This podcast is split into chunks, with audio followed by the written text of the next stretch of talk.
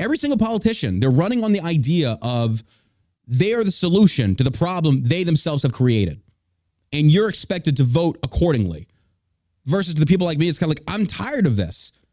Politicians, you are the problem, and you are not the solution to the problem you have created. Welcome to the All American Savage Show podcast with your host, John Burke, and his far more attractive co host, me. Now, let's get into it. That's what your mom said.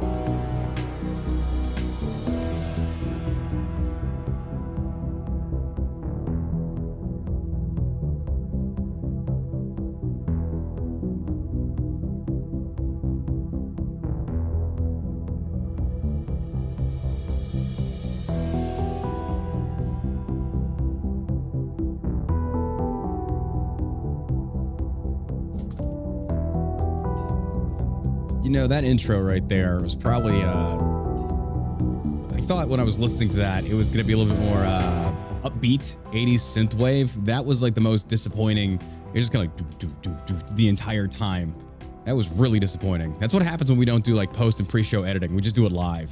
So it's kind of like you, sometimes you do good, sometimes you like you bomb it like that. Like it was very anticlimactic. So for a return show, it's like, oh, this is gonna be good. Like get everybody amped up, and it's like, oh, what a disappointment like my penis. Anyway. ah, what's going on, folks? Welcome back to the All American Savage Show podcast. I'm your host, John Burke, freshly returned from uh, Peru. And uh, glad to be back here with you. Apparently, I missed a lot in the political world. I saw bits and pieces on Twitter of what was going on, uh, and then watching the news and things like that. So it was kind of like I have a, a basic grasp uh, and that's what we're going to do today. We're going to look into some more of these stories. And I'm, I'm not going to lie, uh, Hawaii being right there in the center. Um, I'm not laughing at what they experienced, but I'm just going to come out and say it. Hawaii overwhelmingly voted for Joe Biden. And I'm not trying to say that, you know, you deserve these. I'm not saying that. It's disgusting. I would not wish that on anybody. But the lack of response, the lack of care from this Biden administration, this is what you voted for. This is exactly what you voted for. Now, I'm not a Trump fan, but you voted for Biden over Trump. You voted for a vegetable over Donald Trump, who we know. Look, again, I'm not a Trump fan. Josh can attest to this, but Trump would get on this. Trump was there for what was the hurricane and um oh god, where he threw the paper towels and everybody jumped on him for that one. Was it uh was it Puerto Rico? Yeah. That was that the incident? Because there's a few. Was Trump responded. Was it Ian? I forget, I forget which one Something it like was. that, I don't know. But I know Puerto Rico mayor, she like was like uh, hiding pallets of water. Trump would have like jumped on this. But I'm also going to say like any president would do the right thing as far as like, look, let's get them the assets they need. Let's get them bailed out fiscally. Let's get us. I mean, my God, even DeSantis talks about when Hurricane Hilary, the massive disappointment that was off the uh, west coast of California. He said, we're standing by, ready to go, which is awesome to see.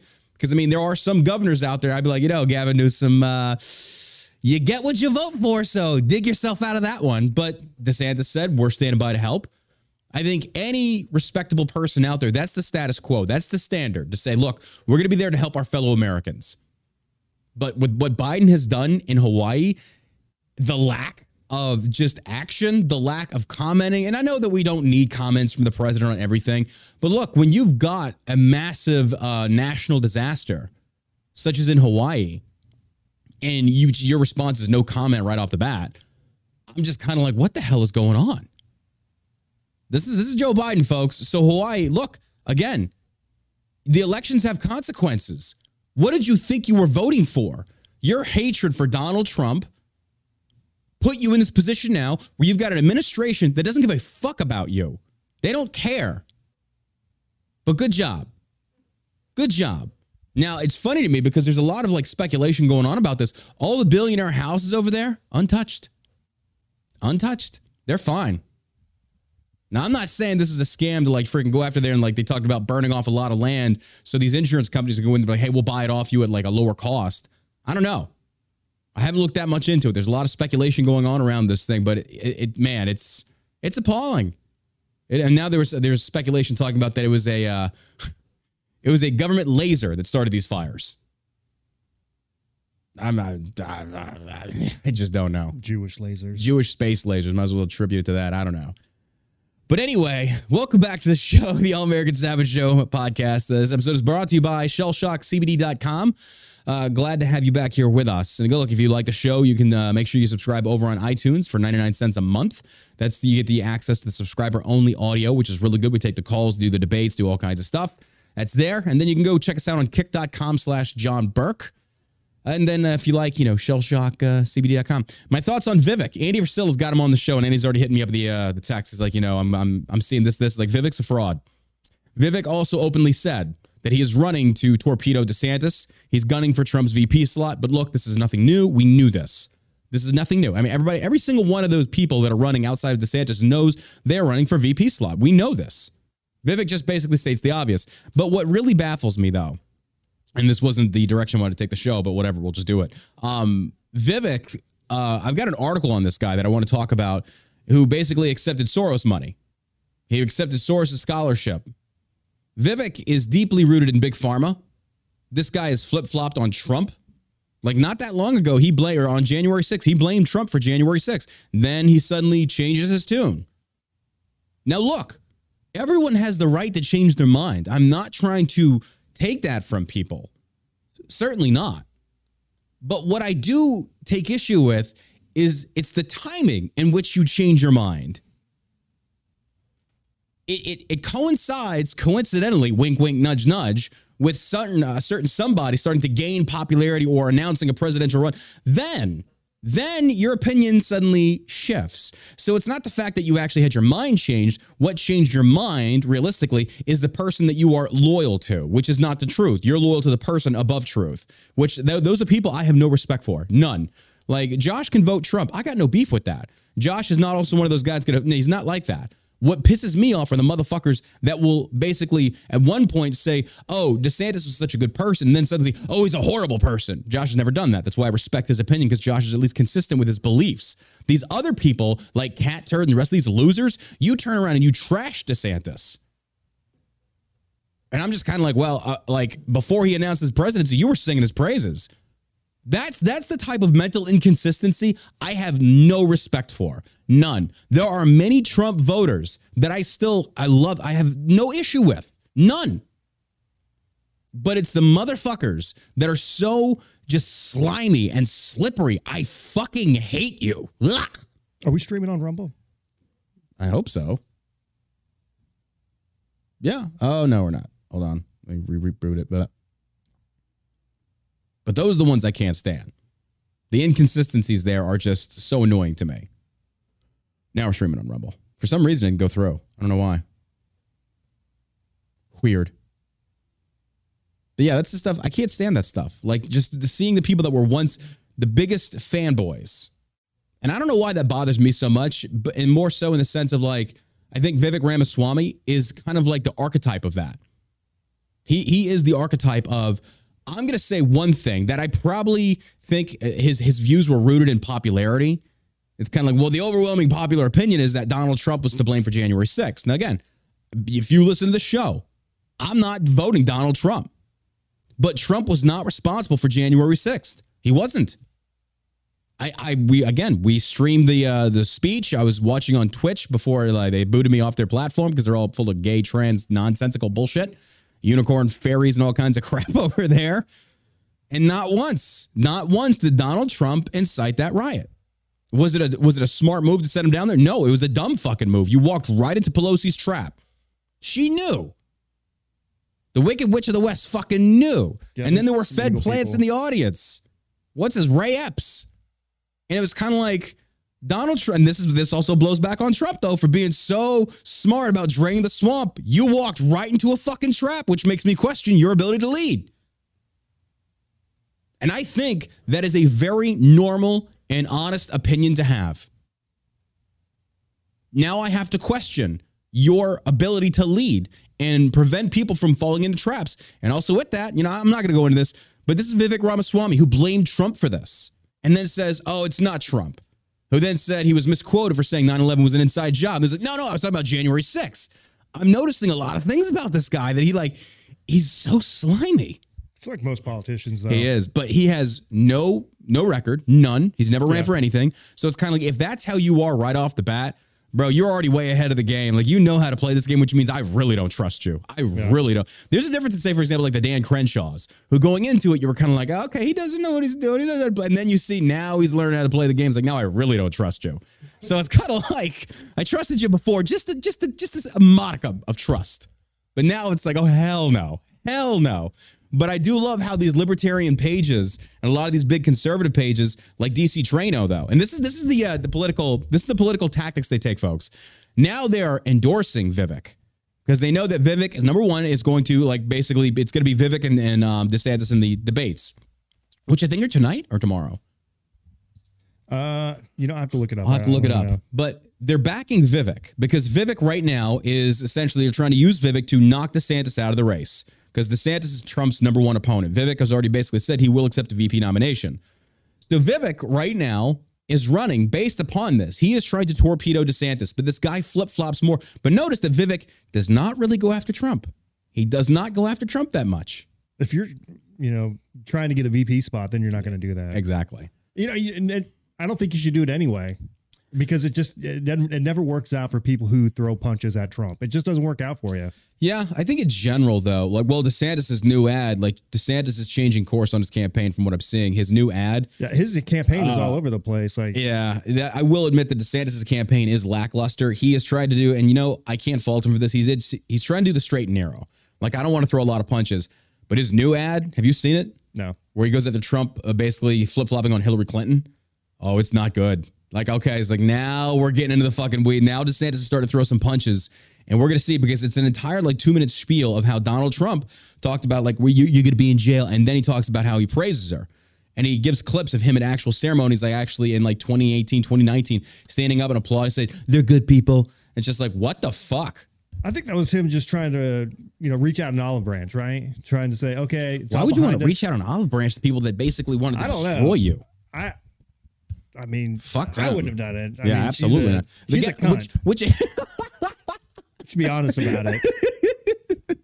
but I think that was him just trying to, you know, work with, uh, you know, That was like so random. I was like, okay, we're going. All right, we'll, we'll do that. just trying to work with everybody. But it's, you know, them. a snake is a snake. A snake, but that also calls into question his ability to judge. Yeah. It's like, bro, you I- keep extending these supposed olive branches. Again, these I, don't, I people. don't agree with everything that he did in his presidency. yes, you but do. You, for you the most part, yeah, everything you've agreed. You, you know, we said- were no, a wealthier country, a safer country under his leadership. and then he destroyed it.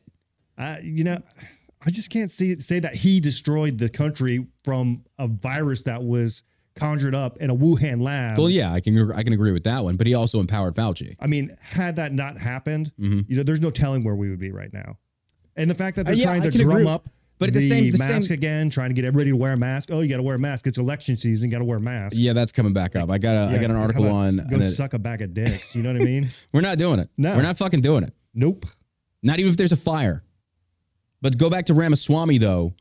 Like this guy, he's the, there's just I- I'm telling you, folks, this guy is not someone that you want to vote for. He is a fraud. I feel like But that's I most hope- of these politicians, though. Yeah, It's like, I hope you- I hope Andy get? I hope Who are you Andy gonna grills him. I hope Andy fucking actually grills this guy. He said he would. get? He comes So- across as very likable. Oh, of Vivek course. Yeah. Ramaswamy. What- what- I mean, when he when I first yeah. heard him, What politician isn't though? yeah, when I first heard him, you know, he came like liked everything that he said. I'm like, all right, Yeah. this guy could be uh he could be a, a challenger. Man, But to see his see background the now. stuff that came like those tweets that you had uh, Yeah. Mm-hmm. put back out, and then the fact that he was like, uh, you know, the TPP, Yep. that kind of stuff. He was like, he's, oh, he's no, no, also talking about wanting to put a uh, a death tax that basically prevents aristocracy from. It's like, oh my god, like it's the more that this guy talks, the more he sounds like a leftist, and I'm just like, man, and, and it, you know, and this is uh, this is, man, I wasn't gonna talk about this in today's show. This is John Burke saying I wasn't gonna talk about this. Um, I think I'm done with the GOP. I think I'm done. I've been done with the GOP. I mean, I'm, not like, a- I I'm mean, I'm, no, I mean to the point that I'm not voting for him anymore. I'm done. It's like, oh, I think, and let me let me tell you a story real quick, folks. I've referenced this person before on the show, and his name was Alcibiades. Alcibiades was an Athenian kid that was basically sent to Sparta to be raised in their military training camp. But Alcibiades, and this is a historically known figure, and I love his story because of this. He had such a deeply rooted love for Athens. He was he was a very he was a, very uh, high commendable Athenian. I mean, he came from the aristocracy. He was rich, but at the same token, I got to stop saying that. But he was raised in the Spartan agoge. He went through the Spartan training. This guy was charismatic. He was very handsome, intelligent, articulate. He was known in the military for military prowess and leadership. And then he went into the political political arena. Steven Pressfield actually writes a fictional account of Alcibiades. I forget the name of the book, but it's a very good book of the story of who Alcibiades was. Alcibiades basically got so powerful in Athens because he did so good for the Athenian people that he went, I think it was to invade uh, Italy. I mean, it's been years since I actually read the book, but he was going to invade Italy. And then while he was out, uh, and I think it failed, but while he was out trying to do that, essentially the Athenian government rose up and exiled him while he was out working for Athens or conquering for Athens. And they exiled him, called him a traitor, all kinds of stuff. And then this guy says, okay, I'm going to go to Sparta and I'm going to burn your city to the ground because I love you so much. I'm going to root out the bullshit that has infected you. Like if Athens once stood for democracy, it stood for the freedom of the people. But instead, he's talked about the wealthy got too powerful, you become too corrupt. He's like, now it's time to destroy you. And so he helped the Spartans go to war with Athens in the Peloponnesian War. And I'm getting a lot of this stuff, I'm paraphrasing a lot of these things. I would highly suggest you look into this. Now, the reason I say this, folks, is I feel the same. And it doesn't mean I'm voting on the left, I'm voting center. I'm done. I'm done with the GOP. The GOP chairwoman should be fired. I think that she doesn't even represent the party accordingly. And this is the other reason why I don't like toeing party lines. This is the other reason why I think parties and collectives usually fail. And the GOP has become so spineless, so cowardly that you stand on literally no principle. You have Matt Gaetz out there pimping to the Barbie audience, which I don't care. But if you're going to sit there and say that you are conservative, you are this, whatever, blah, blah, blah, blah, blah, and then you're out there pandering to Hollywood, walking the red carpet lines, it makes me question, like, what do you actually stand for? And again, I am not for, you know, if you want to go see it, go see it. I don't care. But don't represent yourself one way and then do something different because then I've got no respect for you. Me personally, I would just take the approach like, look, if you want to go see it, I don't care. If it's a man hating movie, I don't care. It doesn't affect me. If you want to go spend your money on it, by all means, I don't care. What I care about, though, is the culture of stop trying to target children with LGBT bullshit propaganda. That's what I care about. Everything else, yes, look, let's just be honest. We see Barbie makes a lot of moves because apparently it's a man hating. I don't know. Does it really affect me? No, folks, any of us. How does it directly affect you? It doesn't. It doesn't. Is it going to influence the culture? Probably slightly a little bit, yes. I would say yes. But I also feel like, you know, I see a lot of these posts about these people tra- talking about like modern dating, and I do it too, but I put my two cents into it. But like taking these very weird approaches to how like men should be more degrading to women, yada, yada, yada. And I feel like these are the influencing things in our culture that creates this very just uh, dynamic or uh, this hatred between men and women in the dating world, like the Andrew Tates versus the Pearls and all this other stuff. And you look at this like, but look at these individuals. Are you even happy or are you making money causing this? Are you making money causing the division? And they are. It's what gets their name in the headlines. It's what gets people talking about them, going on interviews, pushing product, monetizing it. It's, it's, it's poetically brilliant if you think about it. But does this directly affect you? No, it really doesn't, unless you allow it to unless you take on that persona, unless you take on that ideology they are selling you, then let's not even joke about this. Hustler University, with this is a selling thing. They are selling you a mindset. And it's not uncommon. Everyone does it. First one comes to mind is uh, David Goggins, Hard to Kill. It's a mindset. He is Andy Frisella. It's selling you a mindset, their mindset, which there's nothing wrong with that. But where the, the, the right versus wrong comes into it is what is it? The components of what are they selling you? That's the issue. So I feel like a lot of people are selling you uh, in a in a honest manner, but they're selling you being unfulfilled. They are selling you um, just toxicity to be unhappy to view the opposite sex in a very derogatory manner, whether you're Tate or anybody else. They are selling you unhappiness, and people are buying it in mass. They are buying, and I think the biggest ones, and this is why I feel like it's it's a very important thing. The biggest ones that are buying it are the kids, the youth. Look at how many. If you look at the the average Andrew Tate fan, the average Logan Paul, the rest of these these morons out there, they're kids. They're impressionable kids. Those are the ones consuming this content because they've number one not figured out who they are. Because what actual influences do we have in this world that are good for for alpha men? What what major influencers do you have out there that are actually good for alpha for kids that are alpha men to teach them how to be a good man? Should be your father. Should be your father. I agree there. But in the cultural world, because look, culture does it's a I big think thing. anytime you try to step outside of your family to Yeah. look for guidance for your children, Yeah. that's your first mistake. I agree. you got to be your role. Your, I would your role say- model for your kid. I would say go I'm to the my kid's word. role model. Go to the word. When my kid talks Yeah. about me, or my kids talk about me to their mm-hmm. friend, like I am their role model. Yeah. I know that I am because I hear them say that to their friends. So That's good. That's where it needs to be. Yeah. So but for those for those kids that don't have that father figure in their life, where do they go? And there and there is there is a lot of influence in the cultural world on our children. You know that they go to even in private school. I'd imagine they come home talking about like maybe a movie, a song, something that's trending in the kids' worlds, and those things have influence on them. And for young boys, where are they getting this influence of? Say, for example, the John Waynes, the the uh, the up and coming. Um, I shouldn't say up and coming. The just the good men, the good cowboy, the good the good the good cop. Where do we have that? It doesn't exist anymore. It's become our culture has become so polluted, polluted, so polluted, man, so polluted. But where are these kids getting these examples from for masculinity? Andrew Tate. And I'm just gonna look. I don't care about Tate. I think he says some good things and he says some really stupid things. Like he talks about like all these women, like, oh, it's haram, blah, blah, blah, blah. But bro, you've you stuck your dick in everything that moves in a butthole. Like, what are you talking about? Which I don't care. That's your right to do. But don't sit there and be such a misogynist and be like, oh well, you know, we could do treat women like this. And they're running this, these rings of porn stuff. I'm like, um, but how is that good? How is that anything masculine? But whatever. I think these arguments I really don't care about because honestly, they just don't affect me. I don't watch Jocko. I don't watch Goggins. I don't watch Tate because I don't need that crap in my life. I don't need. I shouldn't say crap. Just what they're what they're selling. I don't need it. I've got my own, and it works. It all works. If you're a grown ass man and you're putting food on the table and you're taking care of your kids, your wives, yourselves, you've already got it. You don't need to buy into somebody else's bullshit. Just do your own thing. Maybe that's what I should sell people. Stop fucking buying into bullshit. I don't know. But back to Vivek Ramaswamy. we just we took a totally different direction there. Um yeah, the military used to be a place. It's not anymore. I'd I'd actually made a tweet uh, a few nights ago, and a gentleman countered me, and he was actually correct. Uh, the question was, do, where do you see America in a war with Russia? And I told him, it's like post, I'm sorry, pre-Iraq, we had trained that the Russian army was the the greatest. That's the one, Russia and China. Or actually, I'm sorry, it's North Korea, the Rock Army. We'd always trained that the big red bear is the one we should be afraid of.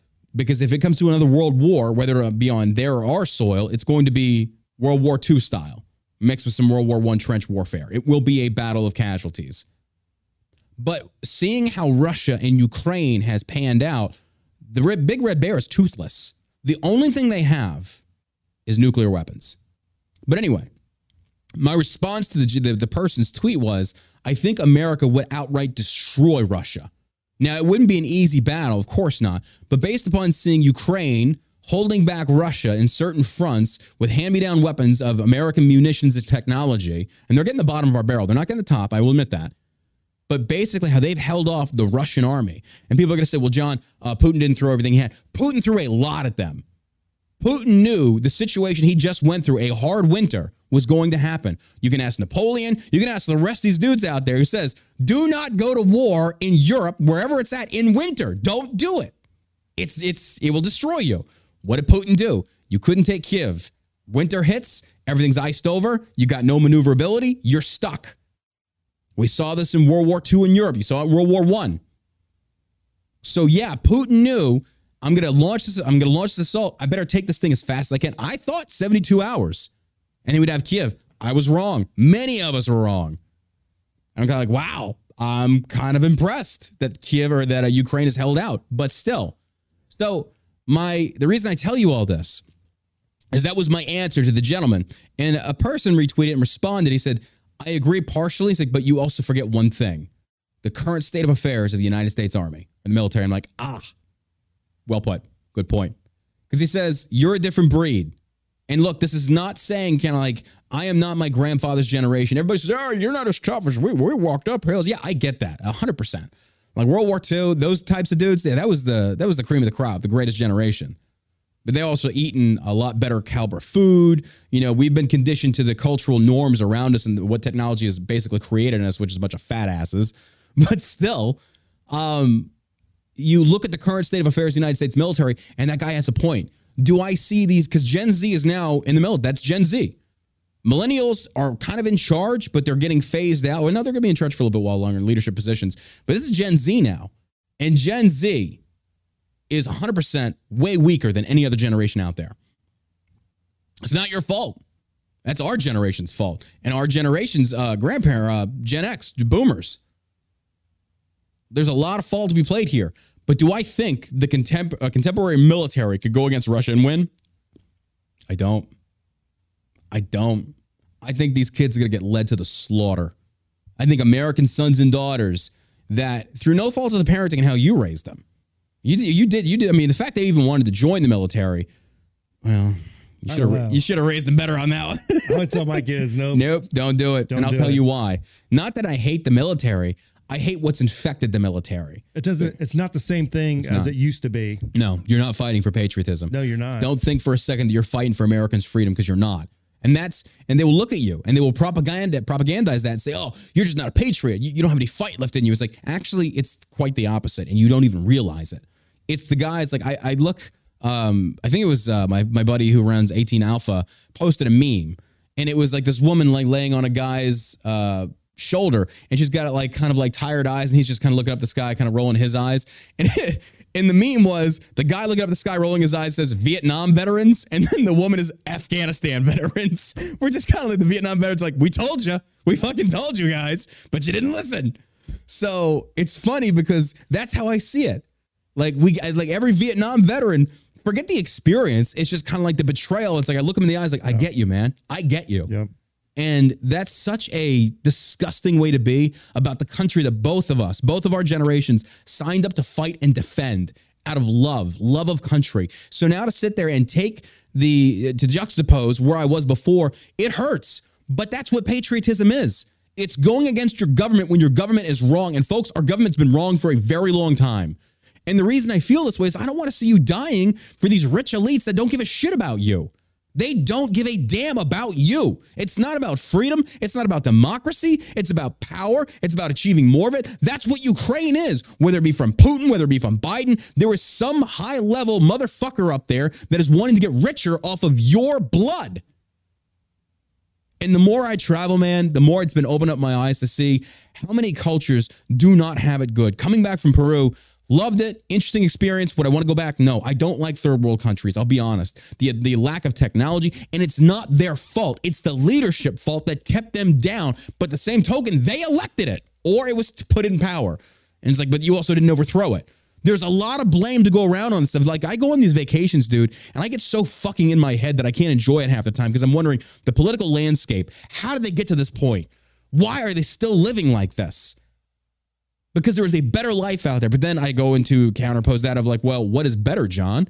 Do you think this is better? It's like, well, yeah. But at the same token, look at the shit that we see every day. Our, our social media, what we are like, I do like. I do like plumbing.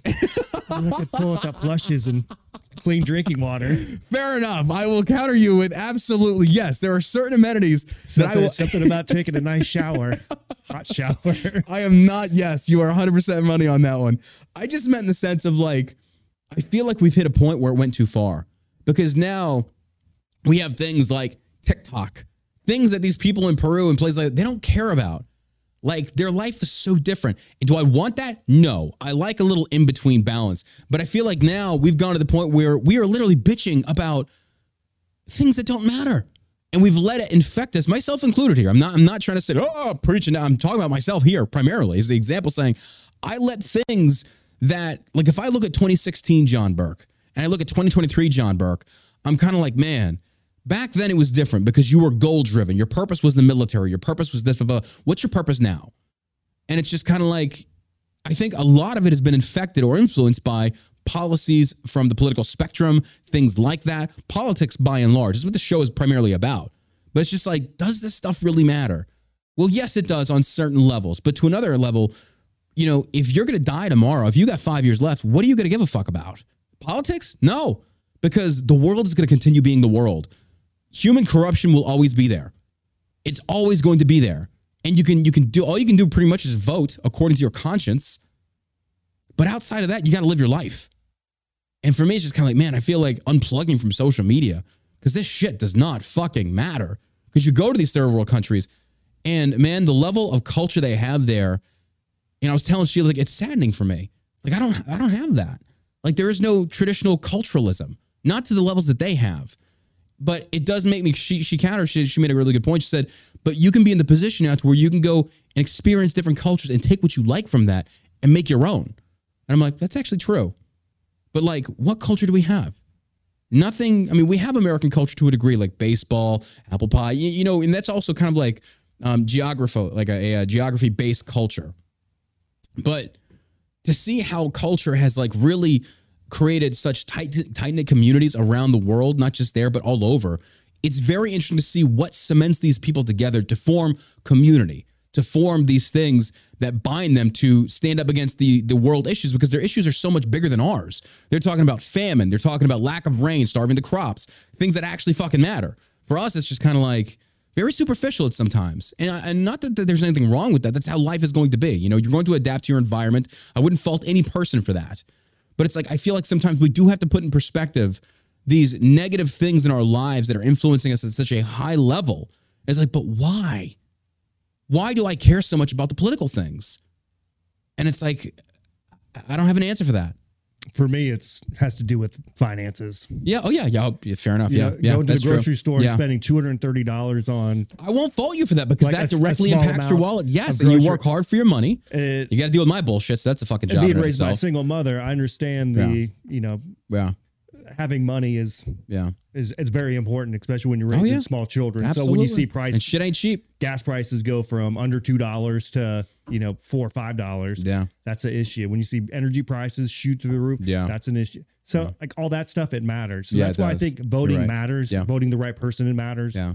I mean, And then I guess it takes like the voting. You say the right person. Then it takes the individual to kind of like do some dig diving. so, well, that brings me back to Trump. So I know that I wasn't his, referring to him. I'm just talking about the his average leadership, voter. I know that we were in a better financial space. Until he torpedoed it. You forget that part.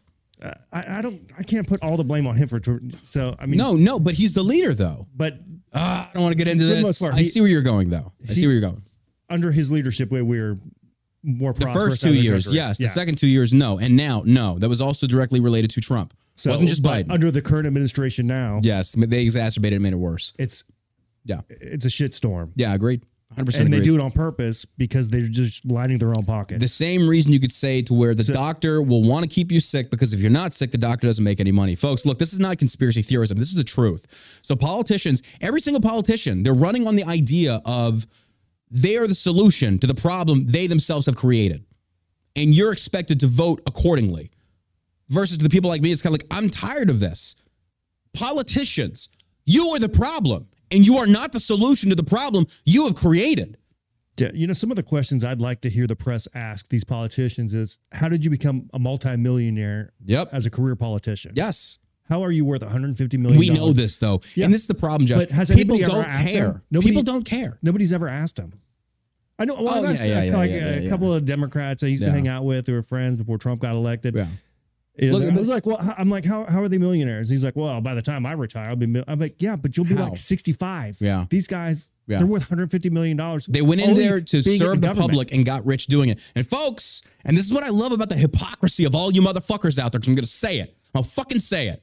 If you have a problem with a politician going on there who is to serve the people, and you don't have, or you have a problem with him suddenly getting rich, But you don't have a problem with somebody running a nonprofit that's supposed to save children that is now becoming a millionaire, and you don't have a problem with that. You're a fucking hypocrite.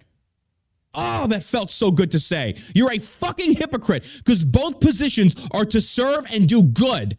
And they and one actually possibly does. But if the idea of serving fellow man should not make you a millionaire, you have inconsistencies in your logic, and I cannot stand you people.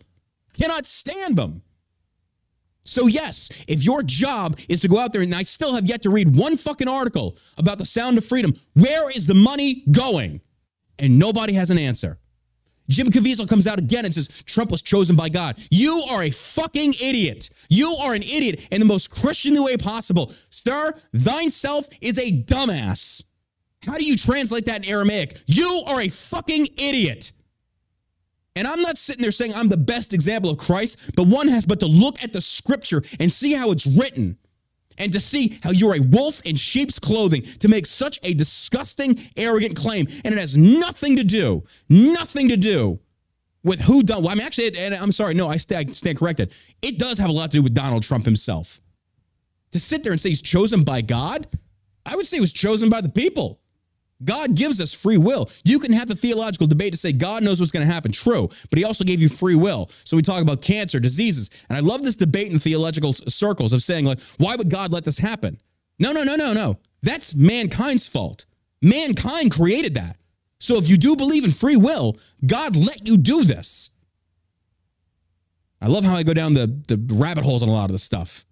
What the hell's going on? I don't know, but you see where I'm going. This Jim Caviezel is a moron just a moron of a person. But I still have yet to see any article. He did play a great Christ. He did. He was. He got nailed to that cross. Really professional. Good job, buddy. That's, that's one of my favorite movies. Like, he, he did a great job of that movie. I, I think it's a very good movie. I will not uh, take that from him. But what I do have issue with, though, are these people that sit there and stand on their platforms and say that I'm doing this for you. I'm trying to save the children. And then you turn around and you make millions off of it. Because it's like, look, that's just no different. It's the same consistency of my argument. If I go to the Vatican and you talk about feed and clothe the homeless and the poor, and yet and you are living in temples of gold given to you by stupid people or stolen from other cultures, my quite honestly, you're a hypocrite. You are a hypocrite. And we live in such a dying culture that has no common fucking sense because nobody wants to actually stand for anything anymore because you're so fucking cowardly because life has beat you down so many fucking times and basically your give a damn has been weathered down to eh, eh. Hey, if they want to get rich saving kids, it's okay with me. Fuck you. Fuck you. There's still some of us out there that say, look, if you want to sit there and claim to be a good person and do things and do it for the right reasons, then fucking do it. If not, then don't. Don't lie to the people. Don't sit there and, and this is the problem with our culture, folks. We've accepted substandard masculinity, substandard fucking heroes. That of course all mankind is flawed. Don't get me wrong. But what we're accepting now, that ain't it, folks. That ain't it and you wonder why your children are so fucked up. And you look at the heroes that we put above them. Look up to this. Look up to this person that is making millions off of serving the people as a politician. They line up to meet these fucking snakes in suits to shake their hands. and Say, "Oh, I've taken on your identity. Look at me. I love Lauren Boebert. I love fucking Marjorie Taylor. I love." And you take on their identity, and I'm sitting here going, "What the fuck is wrong with you?" What the fuck is wrong with you? These people are there to serve. They are not superheroes. You've turned them into fucking Kardashians. And that's how they make their money. So you, the people, every single one of you, be it Trump, I've had to unfollow a lot of DeSantis motherfuckers because man, I told you like that Chris reopened dude. He was on the show. I love him, but you are the biggest fucking cheerleaders around DeSantis, and I'm done with it, dude. I'm done. I'm sorry. You should view every politician skeptically. And a lot of these dudes came out the gate saying, hey, you know, we're done with Donald Trump, and this is why. And I have a lot of respect for you. And then you turn around and you do the same thing you accuse the MAGA cultists of doing to Ron DeSantis. So, really, it's not about the love of truth, love of constitutionality. It's love of, I like this team better than that team. Then you're picking a side.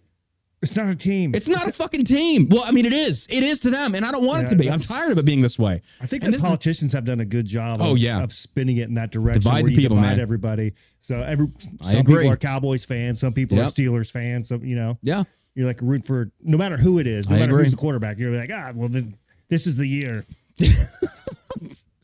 I would say one of the best examples of like Because if a Democrat came out and they lower gas prices and lower taxes, and I'm they, looking at RFK. you know, they RFK apparently has come out and said some things that are now saying that he would be supportive of the two. I don't know.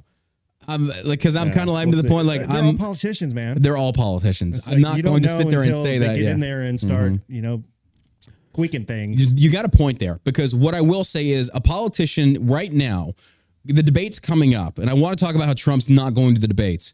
But when a politician's going out there, they're going to say everything that you want to hear, folks. That's a given. That's their job. That's how to get elected. So naturally, what they're going to do is they're going to poll the people. Let's see what the most, and this is why I think Justin Trudeau is kind of losing, or he's lost a lot of favor. But Justin Trudeau has made a massive mistake here, as he always does, because the cuck of the North can never get anything right. But these people go out there and they want to take the most trending issues. They'll probably go on Twitter and check the trends and shit like that.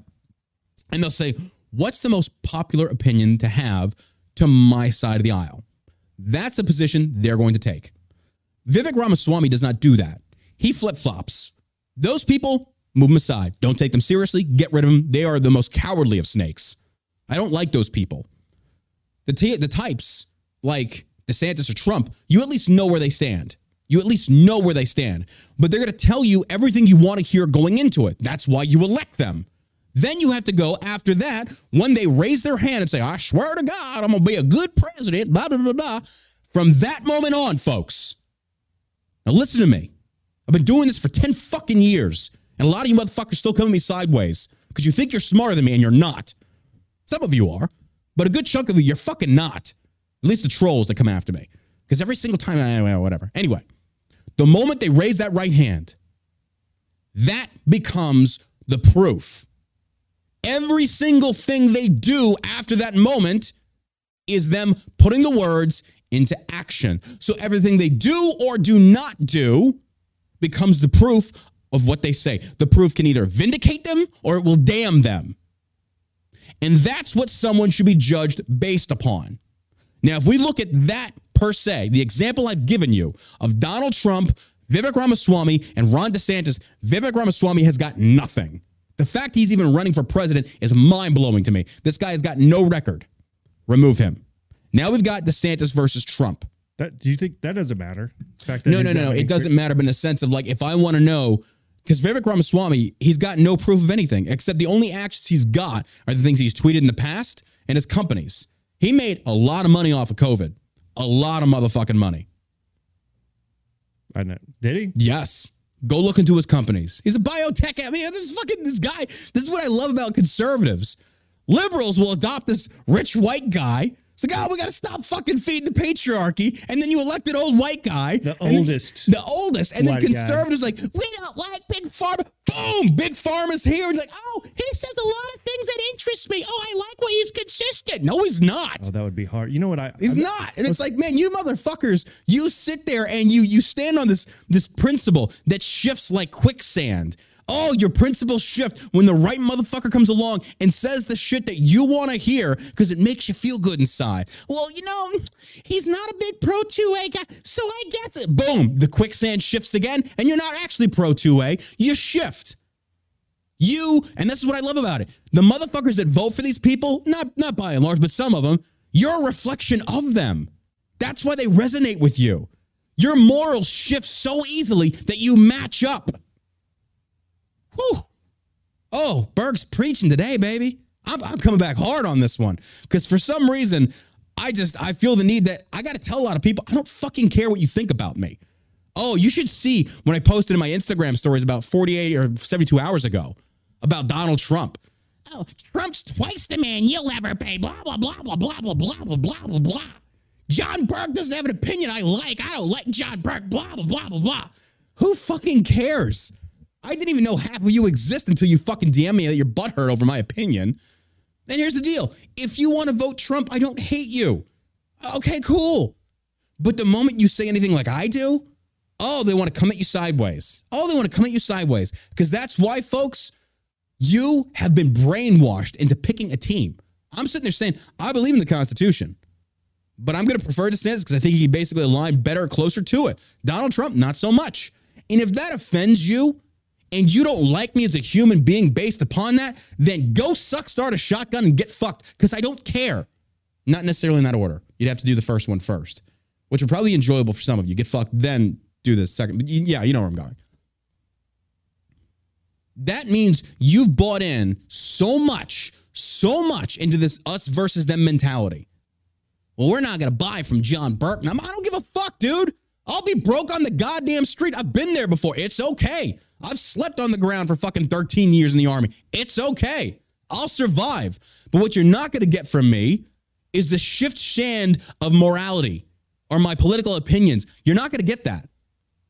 So you can come tune into the fucking show, unlike your Sebastian Gorka motherfuckers, your your Cerna bros, these fucking rhino motherfuckers that shift with the wind and have no intellectual consistency. But you won't get that from me. But that's also why I'll never be bit as big a name as them because I don't sell the Graham Allens, the DC Drainos, these fucking provocateurs, these grifters, these liars, these charlatans that go with the popular opinion because it pleases and suits you, yet they have no individuality of their own. But you'll go support them because they say they give you that boomer bullshit you love. Oh, you love it. Anyway, what the fuck were we talking about? I don't even know. I'd like to see you do a rant on an airplane. Oh my do god, Do a live live stream rant on an airplane, bro! Just oh yeah, the people around that would just absolutely love that. Love that. All right, let's get into the show today. I hope uh, Andy Frisella better take him to the fucking mat. He said he would. I hope Andy does. Andy listens to the show. Andy, and you better fucking air that one hour of the show I did with you, motherfucker. You know where I, when you and me are going at it with Trump. You better fucking air that, dude. I love Andy though. I respect the fact that Andy and I disagree a lot on Trump. But release that first hour of the episode, dude. You said you would. I pinned you to the fucking mat over and over and over again. Where you at, Andy? nah, I love Andy. He's a good dude. He's a good dude. He actually puts his money where his mouth is. All right, Hawaii. You voted for this motherfucker. 62 or no, 67%, I believe it was. Did you see the interview? Uh, was wasn't an interview, but one of the reporters asking the governor No. about the death count. Oh, yes. Uh, no, no, no, no. What are you talking about? Because I know there's, they basically originally were saying it was like 80. It's like, no, it's upwards of a thousand. Yeah, Yeah. Oh, they're, lot they're of keeping kids, a lot of kids, There's a lot of stuff. and they don't want to talk about it. Mhm. There's a lot of stuff that doesn't add up over there. And they start they keep talking about climate change. I'm like, these scumbags. I'm telling you. I'm telling you, dude. Joe Biden finally makes it to Hawaii. And it goes about as you'd expect. It's He cracks a couple jokes. the vegetable goes to visit the island of fruits. Like, what, what, how'd you how'd you see this going? Joe Biden goes over there, and this, you know, the one thing I gotta I gotta say about the right. Look, you gotta stop taking these positions of leftists by saying, "Oh my God, say something." Look, what is he gonna say? It's Joe Biden. This guy doesn't even know where he's at half the time.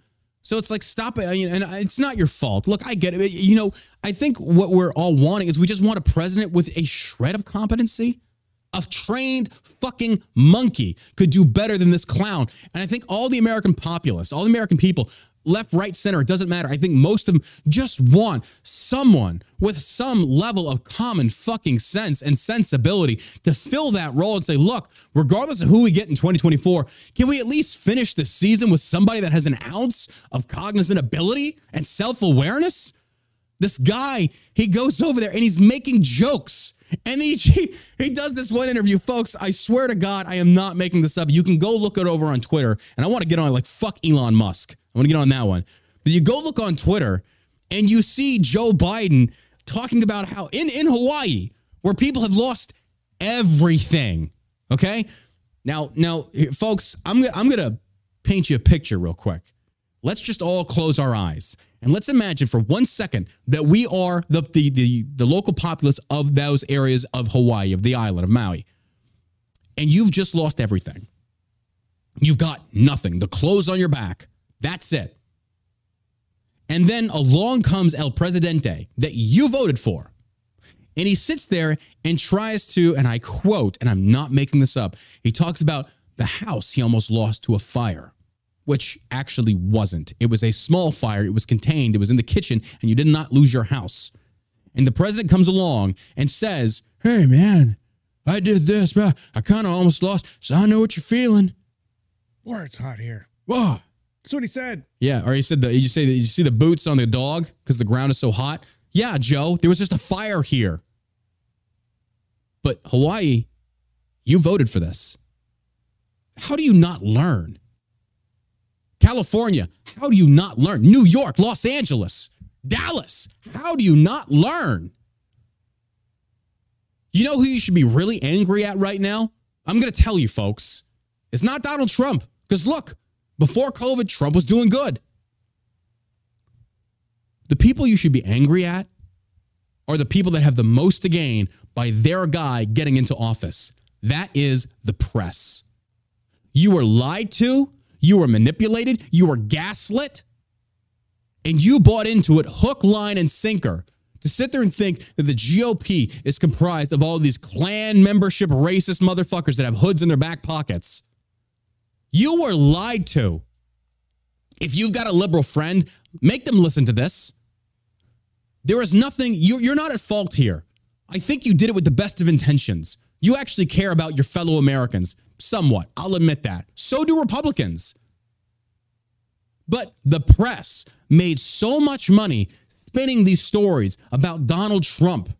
Do I think Trump is perfect? No, I'm not voting for him. But at least take it from an independent, hopefully, I try to be as honest as I can source say, look, you were lied to.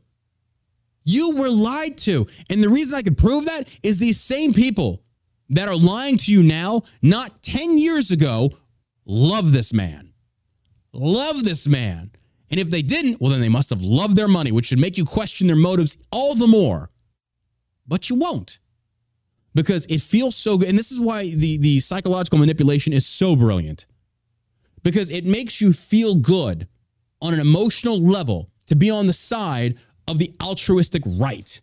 When in fact, they tell you that you are, they say these are the causes that we care about, but it's the method in which they want to achieve those methods or the outcomes that are lies. For example, energy independence. You look at the right and you say, oh, I don't want to drill. It's killing Mother Earth. Fair enough. I kind of agree with you. I would like to see way more effort being done at, at a global level, but you can't force that. But to juxtapose that, we talk about, well, then let's talk about uh, solar. Okay. So Democrats running this whole EV thing. We're going to ban all the, the natural gas powered stuff, ban the lawnmowers, ban the freaking leaf. We banned straws for crying out loud. And that changed nothing because straws weren't killing the turtles like everybody was saying it was because politicians will sit there, the press will sit there and manipulate you to achieve an outcome. So we ban, or California bans straws, which I'm not for that. If a business wants to start selling paper straws, then hey, that's the do what you want. Fair enough. I respect a business that actually has some care enough to say, look, we're not going to serve uh, plastic, whatever, or we're going to start serving, uh, we're, we're only going to use metal utensils because we don't want plastic in the oceans. Okay, fair enough. I can respect that. Am I going to pay you more for it? Mm, probably not. But I do respect you as a business wanting to do that. Cool for you. Actually, it's not true. There are certain places that I will probably spend a little bit of extra money because they actually have good approach to these things. So, you know, would you want to buy this little, uh, uh, uh, I don't know what it's made of, like little sacks that come back and use over and over again instead of buying plastic? It's like, I can do that. I, I feel like that's, that's, I can do that. I'm Not okay Not you? Not going to do it. Not gonna do it. I'm buying the platinum. I don't know because all the plastic bags I get from like the local grocery, they go under the thing for pick up dog turds from Athena later on. So it's like I reuse it, but that's that's where I'm going with it. Anyway, they will say that the, the the press will manipulate the left by saying in order to juxtapose the right that is drilling, we're gonna go for energy independence with solar. So we're gonna ban all this gas powered stuff. But then how are you gonna solar power it? And they don't tell you that part. So again, you are manipulated. Because, folks, to power all that EV stuff, you still have to have at root cause, at root basis, fossil fuels. There's no way around it. How do you think the plant is powered? Well, natural resources that come from the earth. So you're still consuming global resources. It's, it's so it's so dumb. you don't see it. So the, the point that I'm trying to make is that I feel like many on the the left is like, yes, I agree with you, but we're also realist enough to the point to say it's just not achievable. So we need to go back to the drawing board and say, how can we figure this out? to achieve something we can both agree on. Yeah, you just don't agree with the process and how we get there. I'm like, bro, keep drilling. What happened to all those guys that invented the uh, hydroelectric cars? Oh, they're dead. Yeah, they're dead. Yeah, bro. What, what happened? You know, They I will not. I will you- not. I'm going to say something really. Con- I will not donate to St. Jude. I will not donate to any of these organizations researching cancer. There's a cure, folks. We've been researching this for so long. There's a cure. I know that. You and- you turned around and you came up with a vaccine for COVID, a vaccine in under six months. And the years and the billions, and the reason I won't do, and I'm, I'm not saying that I, I I like cancer. I mean, my God, I thought I had it there for a second. I, I'm not trying to condemn the children. I would donate anything I could to help these people, absolutely. But what I am not going to participate in anymore is this lie that big pharma, but big medicine, big healthcare is making trillions of dollars off of year after year by keeping the people sick. Because folks, I'm telling you, if there was a cure for cancer, if there was a, a, a we a way that we could power cars not off of gasoline, which there are, and yet they buy the patents and the creators are suddenly miraculously dead, it's the power keeping power. We've seen this repetitively. Yeah. So no, I'm not donating to cancer research. I think it's a money embezzling scheme. Honestly, there is a cure. I don't think we're ever going to get it. I really don't. I don't think it'll ever be released. A car that runs off of non-gasoline, it's out there. I really believe they said there was a car that can run off of water. I Yeah. figure out how the method was. it's happened like a few different times. the patent gets like, bought it- up and just gets shuffled under the deck of cards. where it gets on the local news, and mm-hmm. then the next thing you know, the guy gets Dead. killed. Dead, yeah. The And, power yeah. protecting power. tell you, I've watched that series, uh, Painkillers on Netflix. Mm. It's about uh the Sackler family, Mm. Oxycontin. I haven't seen that. Oh my god! oh yes, yes, yes, yes. it's so so terrible. It's it's really depressing. But Greed, right? It's greed, but Greed, yeah. they keep buying. But there's no society without it, politicians. They keep buying Yeah. politicians. Yeah. Well, that one dude who, who worked for Twitter said, you know, you can buy a politician for like 10,000. Like, man, that's cheap. He's right. Oh, no, I believe, yeah, I'm not saying it's wrong, but I'm like, that's actually cheap. I figure like your gateway figure would be like, okay, 100 grand and you get me, you. I'll get, you'll get me in my office. You'll be able to talk to me. Those politicians are complete whores. I got even less respect for the fact that you sell yourself for so little. Man, So- there's, probably, there's like women on OnlyFans probably making more than that. And you're like, as a politician that has influence and to vote, When they had to go to court, 10,000? they they hired people that worked for the government yeah. to represent Yeah. them. Yeah. And then that's how they get like none of them have ever been to jail. Crenshaw even said that. He said they're the ones that know how to play the games. Yeah. They're the ones that know the ins and outs and the loopholes. And so that's why I go back to my Wait, original wh- position what of does House of mean? Hades. I just want to see it all burn. I want to see the GOP burn. I feel now like I- I'm telling, I'm voting third party. Yeah, I'm voting third. I'm saying it right now. And, and no, it's not. It's really not. But it's going to take everybody to stop saying like we talk about these two parties don't work. Fine. That means that now we as a society we're going to have to go through more pain because what we've seen now, the left versus right, does not work. It does not work. For years, we have been suffering. The people are suffering. Hawaii is suffering because the left versus right bullshit. Just the fact that it exists. We can all agree with the fact we should have an administration, be it left, center, right, doesn't matter. An administration that gets over there and says, We're coming to your aid. You're an American, and by God, you're not going to suffer. Because when one falls, we all rally. That's what the United States of America means. We are not united. The left versus right is destroying us, and I understand that, folks.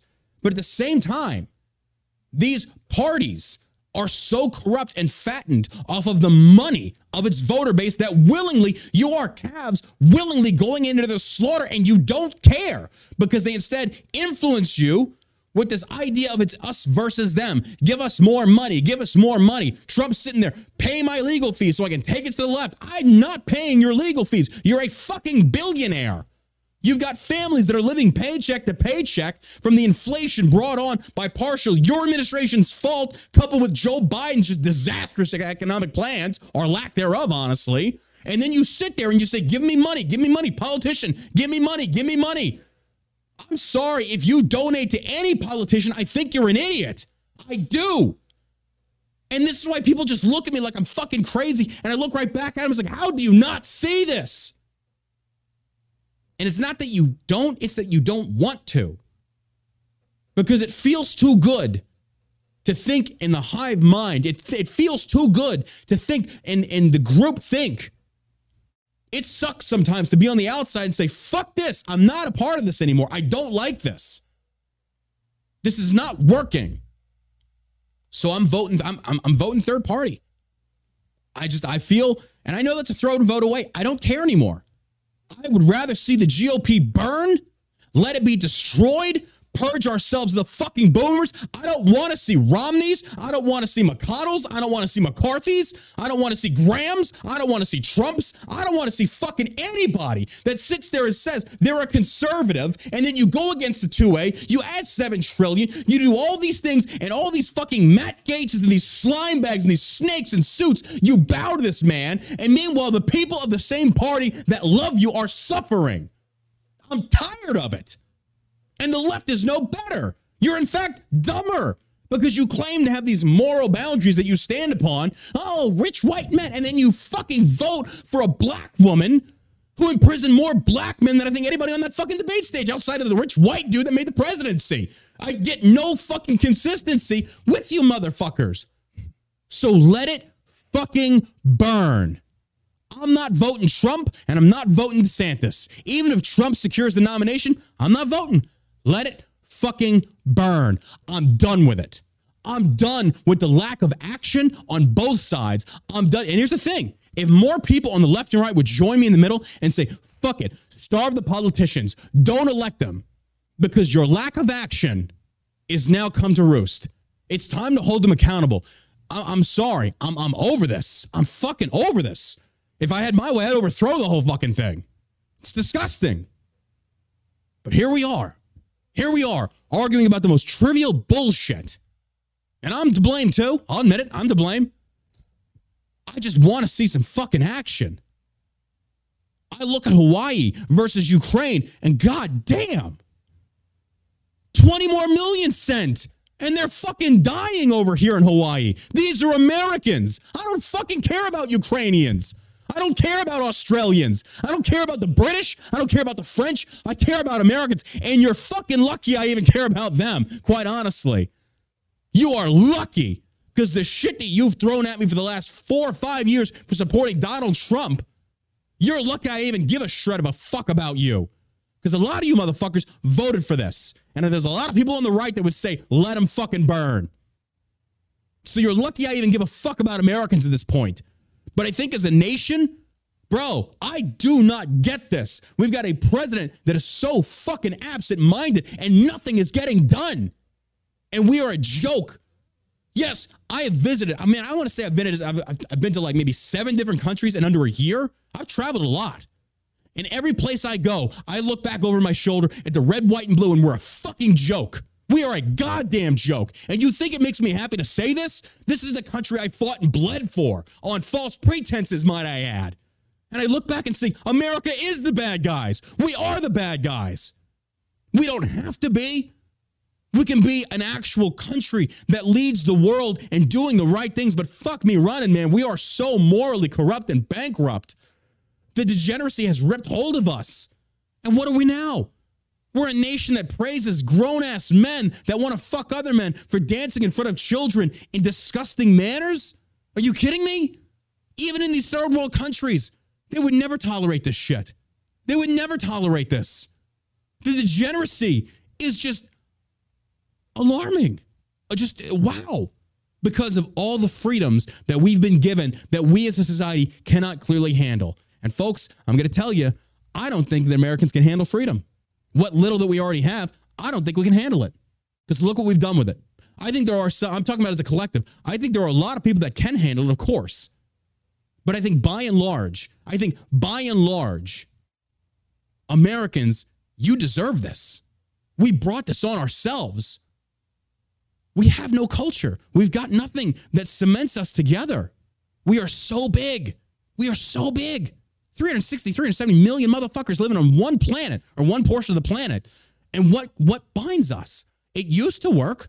I felt like we did have cultural norms and values. I felt like Americans were bound were, were bound with the idea of standing up for good, standing up for what's right.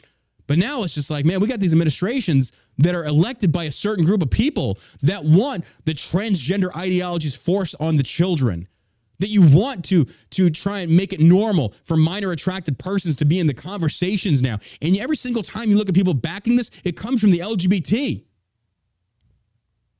And we're just sitting there going like, "My god, what happened to us?" And I, I dude, I, I I go in these other countries and I just I look at what they're going through and it's just kind of like, man, I'm glad I'm not here. And yeah, I, I'm I will I will concede the fact though that Amer- we still have it good. I'm not saying this is a terrible place to live. No, it's not. I can go out my front door. Look, please don't take it that way. I am not sitting there saying that America is the worst country on earth. I'm talking about our government. That's what I'm referring to. I'm talking about the government. We're led by criminals. We are led by criminals. But here in America, it's still the greatest place to live. Folks, I've been around the world so many times. This is the greatest country ever.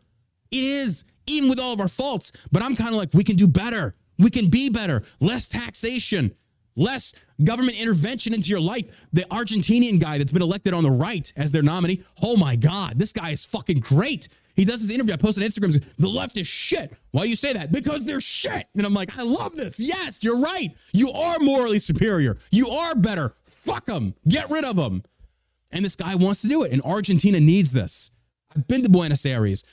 They call it the, the France or the Paris of South America. I personally think it's a shithole. It's a third world country. It is. I'm sorry. There's a lot of great facets to it. But what the government has done, like you can, when I landed in Buenos Aires and you look when you're going down the main road that takes you into the actual city of Buenos Aires, there are there's a one main highway. And Josh, I'm not lying. On the left, it's all the poor. And they live in shit house, Adobe style, build not Adobe, just like just garbage. It's not their fault. And then on the right, you got all the politicians. Yeah. You got all the rich corporate motherfuckers. And these people work for those people over there. Uh, yeah, I've and the government is supposed to represent all of them, but it doesn't. And then the most poetic, ironic thing about it is in the middle of that kind of shithole area, right on the outskirts, is a massive tower that goes all the way to the top. And it's the presidential tower. And it looks beautiful, but everything around it is shit. And I'm like, my God. My God. Just Yeah, I think that someone who actually loves their country and loves their people would want to see everybody thrive. everybody thrive. But the only way for that to happen is to stay the fuck out of it. Let them do their own thing. Let free market capitalism go. No more government. Because every time we say government interventionism, that's literally just imagine a very uh, a figurative hand reaching into this this pool of money, and it's the government's hand coming in there and grabbing this money and saying, "I'm going to insert myself into certain areas that it does not belong." But instead, in that sea of money, that's your money. That is your tax dollars that it should be instead spread over certain areas for people that can't physically work. They're mentally handicapped. I understand that. I'm okay with paying taxes for that. Look, that's part of being in a society. Any society that you want to belong to, you are going to have to bear some financial burden toward those that that can that really can't contribute. I get that. Show me a country that doesn't have that. I agree. Does it suck? It kind of does, yes. But you know, in that social contract that we supposedly have, the love loves to talk about, there are certain things that, yes, some of these things do have to be paid for. But the problem is the method in which you achieve said payments is flawed. I think it should be all voluntarily based. And then those that actually serve on that salary that is taken from the people are so fucking corrupt. They're like little ticks full of this fiscal blood, and they just grow and grow and grow. And the things that could be done for the benefit of those that can't do anything, they get passed over. Yeah. And the rich get richer, and the poor get poorer, and the middle class gets strained. Man, look at any society. And this is the crazy part that I look at countries that like we have very similar political interests. And it's like, but there's a commonality there. It's the middle class that is getting hit the fucking hardest. The rich are rich. They're fine. They're okay. You want to raise my tax a little bit? I'm already, I mean, okay, if I'm a billionaire, dude, and you want to raise my taxes by 25%, I'm still making way more than the average fucking household ever will in their lifetime. So they can survive. And I'm not talking about tax to rich hard. I'm not saying that. I'm just talking about why the middle class gets hit the hardest. So when the taxes get raised, the middle class, bro, you got the middle class as like three classes of its own. You got bottom, middle, and higher. And that higher is where you're trying to get to the upper class, the elite class, which is a massive jump.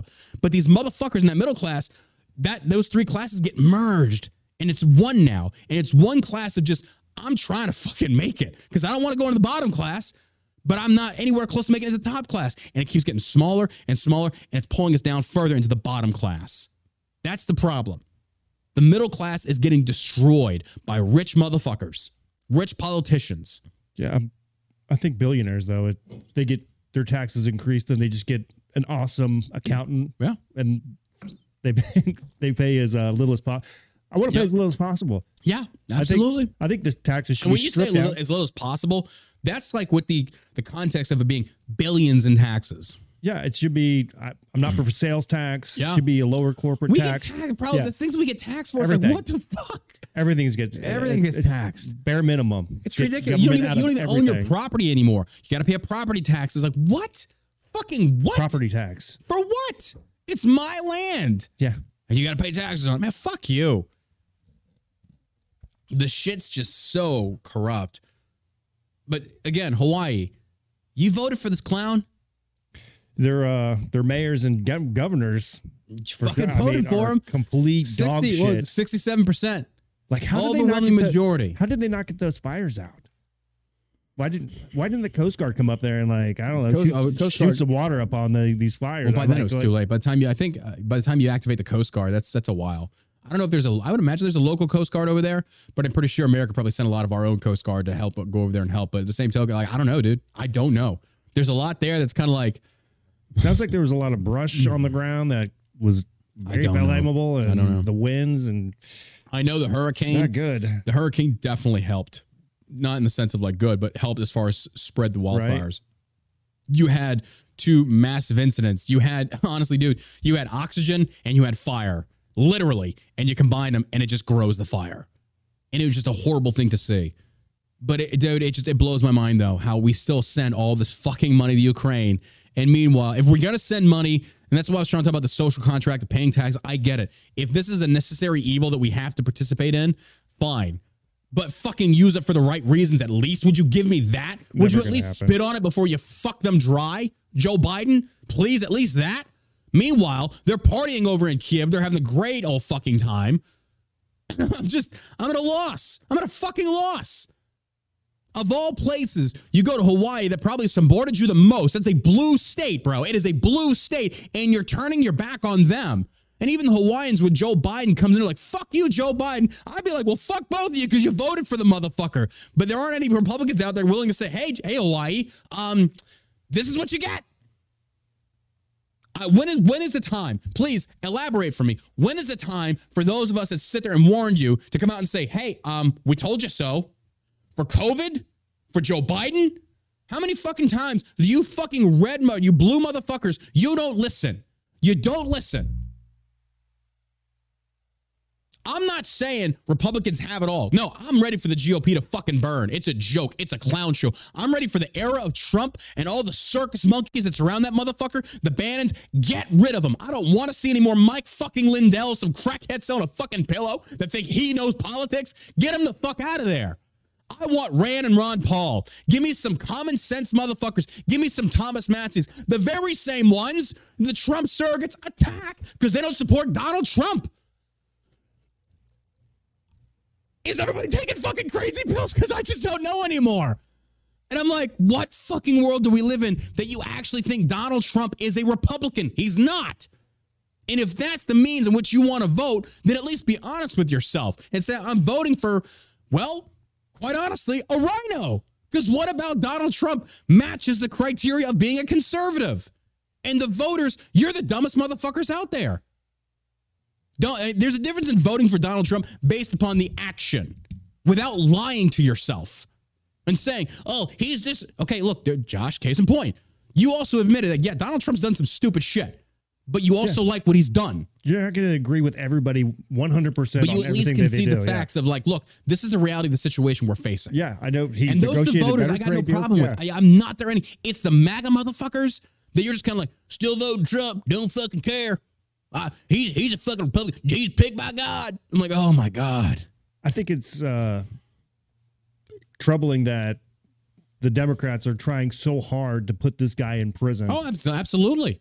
Absolutely. We can agree on that. Absolutely. Like, but I'm also at the same me token going to say, I don't care. Incredibly concerning. But what about the J6ers that Trump, Trump abandoned? I mean, all of it is extremely troubling But that that's you the- have that's one side inconsistencies of in the, the Donald Trump administration. weaponizing the United States I government agree, but against Donald Trump citizens has to try to throw them into nothing. jail. But Trump even empowered the FBI. Like I don't get it, man. I don't get them- it. all These those motherfuckers- He organizations- set this up. We talk about the infected military. He appointed General Milley. Fuck me. I mean, his picks are horrendous. But what about uh, what was his name? Uh, General Mad Dog Mattis. Mattis, he was a coward too. Yeah. Trump didn't pick him. Or no, Trump did pick him. He did. Yeah. I mean, Mattis turned on him too. Everybody thought that guy was a badass. We did, Right? Yeah, we did. I mean, But- I think you usher know, these people did- in, and I then once they get in there, it's like, okay, well, who is this person? Because Uh-huh. they're not this person who Uh-huh. they said they were. Yeah. So it's. But I that also falls like, on the leadership. But when you have a consistency of doing that over and over and over again, that means you're like not all learning. these people in politics. They're Yeah. all crooked Yeah, scumbags. absolutely. That's why I just don't get the DeSantis honestly, cheerleaders. think- like, if you think DeSantis is any different, you got another thing coming, dude. Look, do I like the guy? I don't know him personally. I'm not gonna sit there and like concede, like, because here's the thing: these politicians don't know you. They don't know you. They don't care about you. They're not gonna show up at your door if you got the flu and bring you a home cooked meal. They're not. So why the fuck are you dedicating so much time and energy and so much of yourself? Look at Laura Loomer. Oh my God, this woman, there's something wrong with her. You look in her eyes, and she actually just met with Donald Trump, which he knew. Donald Trump knew. I just have a little meeting with her, get her fired up a little bit, and then wind her up and let her go. She's like the best thing for the Trump campaign. I- She goes I out mean, and then she's debating. Oh, it's a very smart move. I'm not going to say. If you're a candidate, you want all these people out. You want your. You want Not Laura Loomer. I don't want want that bitch anywhere near me. That bitch is fucking crazy. But she still has people that follow her and listen to her she content actually had. and all I, that I stuff. saw right? some stuff about So her I that talked about like uh she's bought a lot of. I don't know. I don't fucking know. But Look, yeah, that's what I you can want. You want to I send out your respect her people. consistency, but she goes and she debates Bill Mitchell on Tim Pool, and I'm just like, Bill Mitchell of all people. That guy's a douchebag. He's an idiot. He's a fucking moron. And people, and this is what I love about this. Bill Mitchell was even basically he's not for the two A.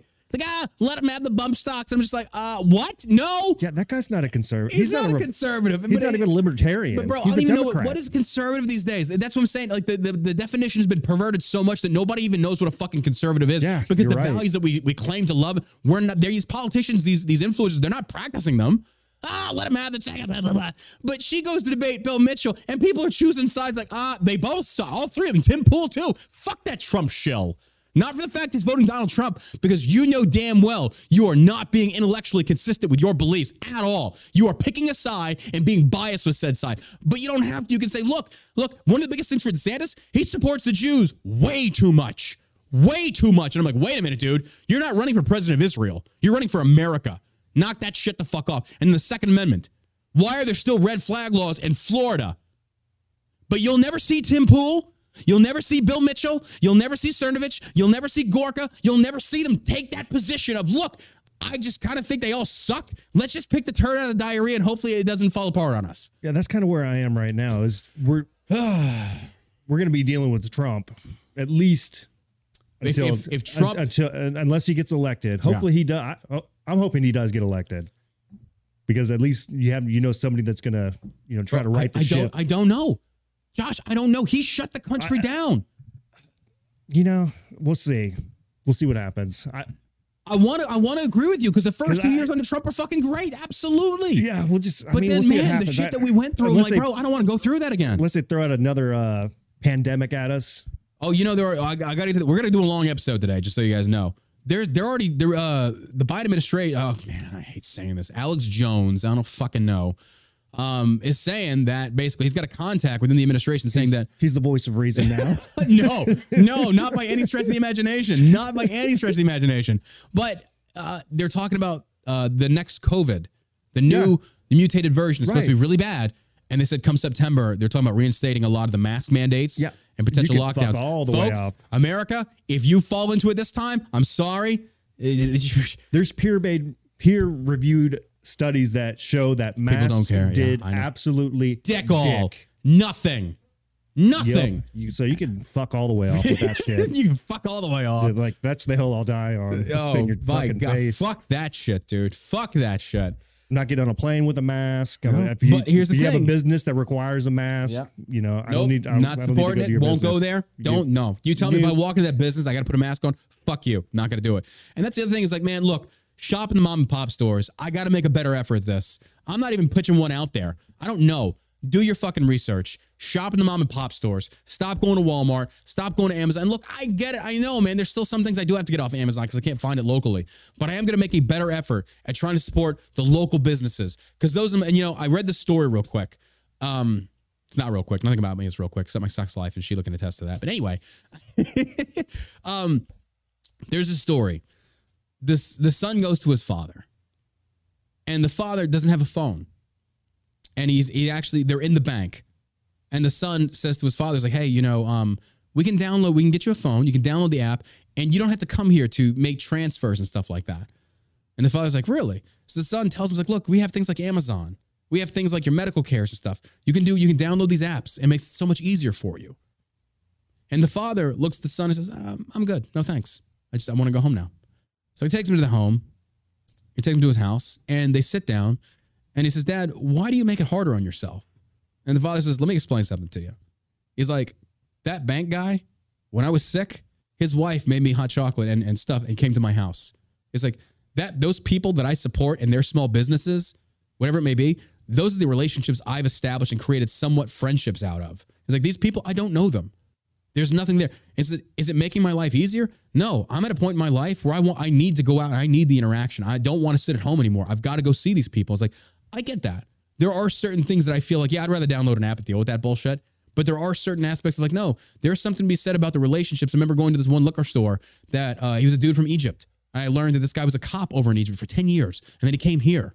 And I'm like, man, that's incredible. And he's making more money running a liquor store than he was being a cop in Egypt. And I got to listen to his story. It's like, People man, people do love liquor. God bless it. It's a good business to get into. It's a great business to get into. 1920brand.com, which is not liquor, but it's it seasons the liquor. It helps. It helps. Um, getting to establish these person these these somewhat relationships, it's it's pretty cool. Yeah. Because you can listen to if you're willing to take the time and kind of listen to what their background is and what they came from, it should make you feel even better about being in America. Nobody is running to Peru. Uh, folks, I'm going to say it. The culture's great. It's a shithole. Yeah. They still can't even flush toilet paper. They have little pins or p- tins you got to put it in. Mexico was the same. Their plumbing system is so outdated. Josh knows what I'm talking about. Oh my god, dude. By any chance they shit. have cast iron pipes, by any chance. Oh Jesus. I've got like piles of dirt in my front yard still. I'm trying to oh, fix this shit. Oh my god. But the fact still remains, folks. It's like these are great cultural landmarks. There's so much to be said there. It's it's great to visit.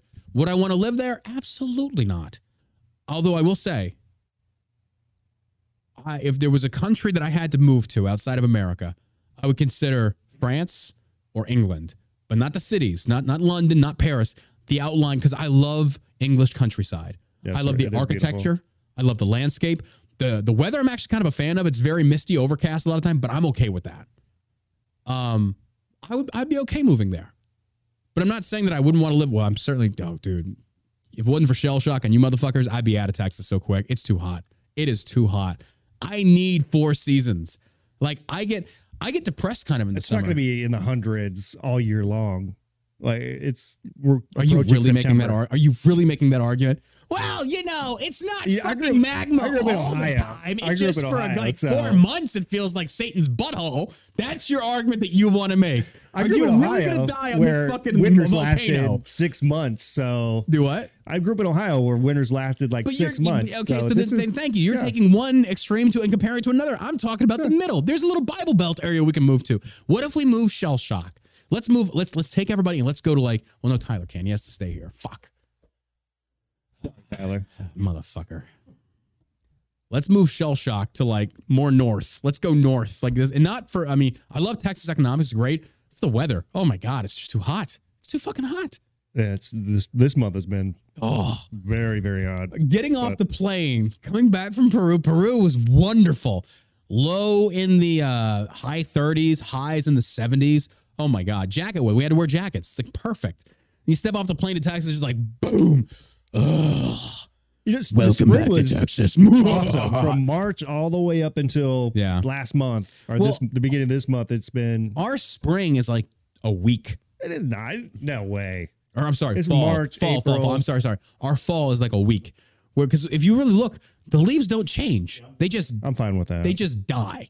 It They goes just like fall off all at they, just, they just die. There is no, there's no transition of fall into winter. Like we get pumpkin spice weather and Uggs and all that shit for like a week, and then it's just like fuck.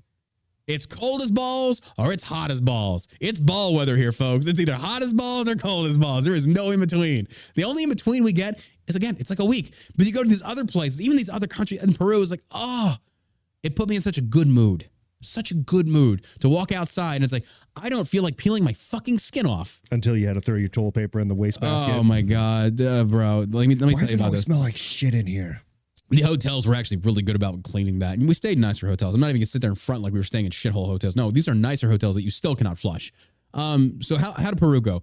Peru was interesting. Um, this this this year alone, been to Mexico, been to Buenos Aires, and then I've been to Peru. So we've done a big South American kind of thing. I'm not a fan of South America. Uh, learned about the Mayans in Tulum, just a little bit. You know, Tulum's not the place to go learn about the culture. That's a fucking tourist trap. But learning about Mayan culture, and then in the Peru trip, learning about the Incas, and then and then Buenos Aires, not so much. It was more so in the sense of kind of like contemporary politics, because that's I feel like Argentina is a very very interesting country to watch right now in the terms of political landscape, because I think a lot can be learned from that. But anyway, overall, learning about how rich the Spanish heritage is of the conquistadors and stuff that came over and conquered and just destroyed and dominated these cultures and then forced Christianity upon the masses that even to this day in Peru, you'll see a lot of monasteries, a lot of, um, excuse me, uh, Catholic churches and stuff, but there's still a lot of people that don't worship it. They're like, no, we're a sun people. They worship the sun.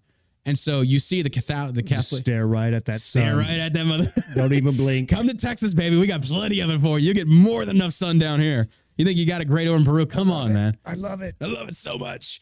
Um, but you see the influence of Catholicism that was spread by the Spaniards and stuff like that. And it's just, and no, I'm not saying good or bad. I'm just saying that to, to just watch it from a human standpoint of saying how, what what acts people would carry out in the name of religion and they were wrong for it. And therefore that religion, say for example Catholicism, they slaughtered 7,000 Incans. Like 7,000 Incans. And by the way, I know how. Um COVID shot. yeah, there you go. Uh, they said, take this vaccine. It's going to work. And can start dropping from blood clots left and right. No, they're tiny. Did you know that? No, I didn't. Oh, yeah. Uh, in Peru, if you go over there, they are a very, very small people. Yeah. If you're a white dude and you go to the, the Asia or Japan or uh, China, you're going to stand out. You're round eye. You're taller. You're bigger. You are going to stand out amongst the crowd. Even though Asians are very pale, you're going to stand out. You go to Peru, you're going to stand out. Like I walked, I felt like a fucking giant. I'm like, I get it. Because imagine without the technology we have now, Incans versus the Spanish in like uh, swords and spears. They're tiny. They can't run fast. They can't maneuver very well. As a people, they got destroyed. But those motherfuckers can climb. I'll give them that. So we get to Peru. Um, we fly into uh, Lima. Excuse me. And uh, weather's perfect, beautiful. I think high 60s, low 70s. Um, and Sheila, she knows Spanish, and I'm I'm picking up on more. And it's interesting how when you immerse yourself in the culture, you pick it up a lot faster, and you start being able to pick up in certain sentences uh, similarities in in um, words, and you can kind of piece together what they're saying. And I, I like that, and I, I appreciate being able to travel and do that, specifically in Spanish-speaking countries, because I, I do believe Spanish is a very beautiful language, but I think French is probably the most beautiful. But that's a cliche thing to say. That or like German, because nobody wants to get in bed and be like it's just a sexiest thing. Like "Ich schlage like oh yeah, harder, daddy. No, not really. But uh, it's like uh, Peru was was beautiful. So we landed in Lima, got our hotel, and I think we got to our hotel like maybe one in the morning. So we wanted to go get something to eat. And you know, the thing I do like with the, the couple that we travel with, we're very similar of age and we're very similar mindset to we don't want to go out all night. We want to go find some place to eat some local cuisine. Let's go get some good night's rest. Let's hit it hard in the morning. Let's go do some stuff. Um, so we went and we found this one little restaurant, and I never heard of Inca Cola. Inca Cola is made by Coca Cola, but it's for the Incas, and it's actually really good. It tastes, and here's the crazy part about it. Actual cocaine in it. No, no, no. Oh, okay. It tastes just like Big Red. It's Really? literally Big Red, but they call it Coca or Inca Cola, and they dye it orange, or uh, I'm sorry, a yellow. It looks like a Mountain Dew, but it's Inca Cola, but it's actually really good. So, um, and that's another thing I like about traveling so much. Like you, I will lose weight because I'll start eating the local cuisines as much as I can, and it, it definitely makes you look back at America and how much shit we eat that's processed. Because I want to get more on like natural fruits. But dude, over in Peru, they have over, I think, 180 variations of corn and you look at actual corn looks nothing like ours nothing and this is this is pure corn This is not GMO infect. It, it is pure corn, and that's why they get so much. Because our corn now, it's nutritionless. There's no nutrition to our corn. Over there, they make everything out of it, and it's very nutritious. And it's crazy to me, but they had like a hundred something different variations of corn and potato. So a lot of their dishes, they have different. They have forty different styles of potatoes, which is kind of like you're beating a dead horse. But okay, well I'll go with it. Cool. Um, and they also use some of the potatoes. Like there's a, a purple potato they'll use for dyes, and they make a tea out of it. Um, cacao. Yeah, The Huh. shit. They, they take cacao leaves, and I think they mix it with gasoline cement, and that's how they make cocaine. But cacao leaves are a natural energy thing, and I guy brought some back. I don't think you're supposed to, but it wasn't a lot, so it's not like an intent to distribute. I'll bring some to y'all. So to acclimate to the elevation, number one, when we got to Lima, Lima's elevation is not bad. It's okay. It's still a higher city, but you're not going to feel it. But going around Lima was interesting. We hit some museums, and those get old really quick because it's just a lot of ink and stuff. So you, again, you see one pot, you've seen them all, and I'm kind of like, cool. I'm over it. Let's find something else. I'm I'm not easily impressed anymore because I've been around the world. And it's like I go and I see the temples in, in the Middle East. I've been to the ziggurat, and then you look at, say, for example, the cathedrals in Europe that was built around similar times. And like, oh wow. And then you look at other cultures, like, ah, okay, cool, it's a pot. Uh, but uh, the difference is though, these pots are like at the dawn of mankind. It- it's just it's incredible to see. But um, Lima was interesting, and then in Lima, we went to this one restaurant, and I posted about it. It's an authentic experience of Incan dance, and the dance for throughout the history of the Incan culture, um, from like ceremonial war dances to whatever they're doing now. Um, so at this place, this is where I learned a very, very uh, uh, harsh lesson. I probably should have learned. Would be common sense to me, but it wasn't. Um, buffets in third world countries, don't go to the buffets. Okay. You don't know where that meat's been made and you don't know how long it's been sitting out. So we go to this this thing and it's a nice place. Don't get me wrong. These are nice restaurants. You know, you walk in there, air conditioned. It's not like you're in like a dirt floor. These are very nice. I posted photos of it on my uh, Tango Mi Corazon Instagram. And um, we went to the buffet and they have a lot of the local cuisine dishes. But you got to remember though, you're in the city. It's like visiting Texas to, to, to experience the taste of Texas and getting that out of Dallas. No. This is the lesson that I've, I've learned many times over. Do not go to the main metropolitan areas and expect that to be a representation of the authentic cuisine. That's the perverted version. Even in local countries, they do this. To get the authentic shit, go out to the country. That's where you want to go. Every single, it doesn't matter about France, it doesn't matter about England, it doesn't fucking matter. Get out of the cities. So, um, we went to this this restaurant. It's in the city, and I went to the buffet. A lot of the local cuisines, you know, they're gonna be a little bit tainted, but they are still new. You've never tasted these types of sauces they make with the corn and stuff like that. There's like a spicy sauce, and it's actually really good, very good. Um, so I will give them that. But I, I there was this pork. I don't know what it was. It was like ah, you should try it. It's okay because the couple we traveled with, they're vegans. So and I, you know they they do it not for like the uh, oh we don't like they do it for health purposes. They like they they feel better not consuming a lot of meat. So I was like, okay, fine, I respect that. Did they Um, tell everybody that they're vegan No, anywhere they go? no, that's what I do love about them. Now he'll, he'll bust my balls over because he knows, like he he knows my background, so he always he's my he's our tango coach, and I love these people. They're they're great people. Um, so we we go to this restaurant, we eat it all, and uh, the the show was incredible. And they have a tradition of like the the horse dances, to where the caballero will be on the horse and trying to woo the woman, like, but he'll it's like it's a it's a ceremonial dance, and it's beautiful. And so anyway, we go, we see this, and then we go back to the hotel. It's about like five o'clock in the morning.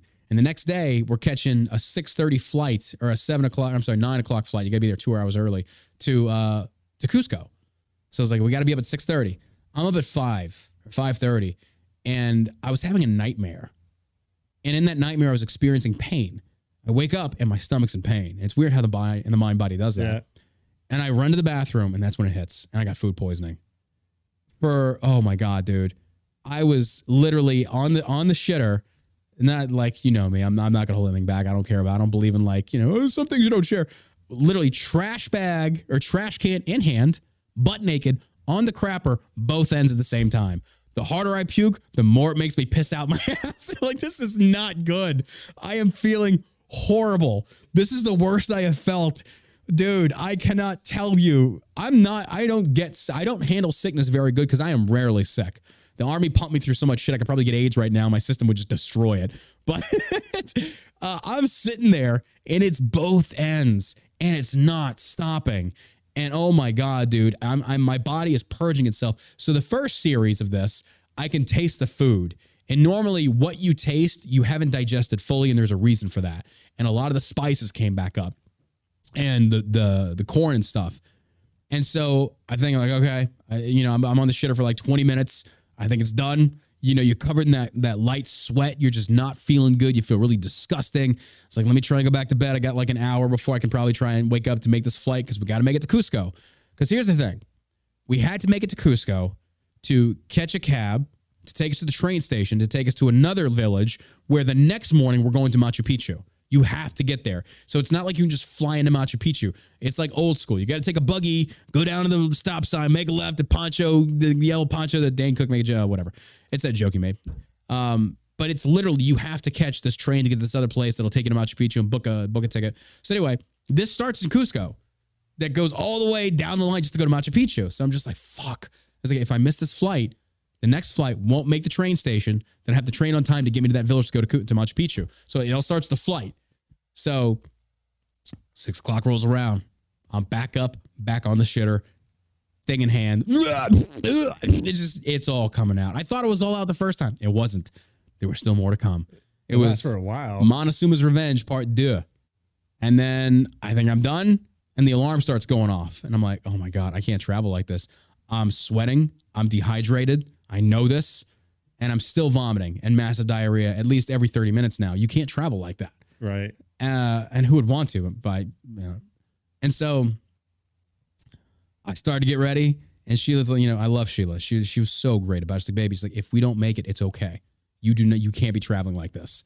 But just know you ruined this for me. She'd already been there It's all before. your fault. My one chance to go see this thing. no, Sheila was great about it. You just stuff your fucking face full of pork.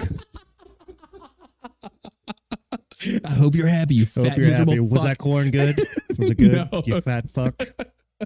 No, she was really cool about it because she'd been there before. She'd been to Machu Picchu. So um, it's like seven, I think, and I'm trying to get my shit together. No pun intended. And I just couldn't. Seven o'clock hits, and we got to go downstairs to the taxi. I'm getting dressed. She's like, "Do you think you can do it?" And I'm sitting there, just kind of like looking like a zombie that's just you know full of diarrhea. Pale. Disgusting. Yeah. Yeah. I lost five pounds. I yeah. There's that. Good for you. I got my abs back. That's great. I'm shredded as fuck now. Um, and then seven hits. And finally, I just told her, it's like, look, this is a vacation. It should be about feeling good. And I'm not feeling good. So let's just stay here. I was like, maybe we can catch a later flight today because the flights between Cusco and Lima, they're multiple. It's a one hour flight. So it's like between from here to fucking Houston. There's flights going out all the time. So I was like, we're going to miss it. Maybe we can figure something out. So I get back in bed. And then 30 minutes later, I'm back on the toilet. But this time, I think like the fourth round, um, the bile came up. And the bile is like the, the yellowish content that is helps uh, to digest all your stuff, that bile. Um, that came up. And I always know when I hit this level of whatever it is, when the bile comes up, that's usually it. Because you've you've given everything you've got. You like your stomach is empty. And I couldn't even keep water down because I was like, I want to try at least drink water to stay hydrated. Because if it gets to the point where I'm dehydrated, I'm gonna have to go to the hospital, and I don't want to go to the hospital here. I really don't want to go to the hospital in Peru um, to get an IV. So luckily, by the time the bile came up, um, I started with some Sprite for the carbonation, and then Pedialyte just sipped on it a little, and I was kept that down for 20 minutes. Then you start increasing fluid just a little bit. So around like 1 p.m. that day, I was over it, but my body wasn't. Like I knew I was no longer vomiting and then pissing out my ass, but it was like you're still dehydrated. You've got no food, you've got no energy, and it was literally just laying in a bed all day.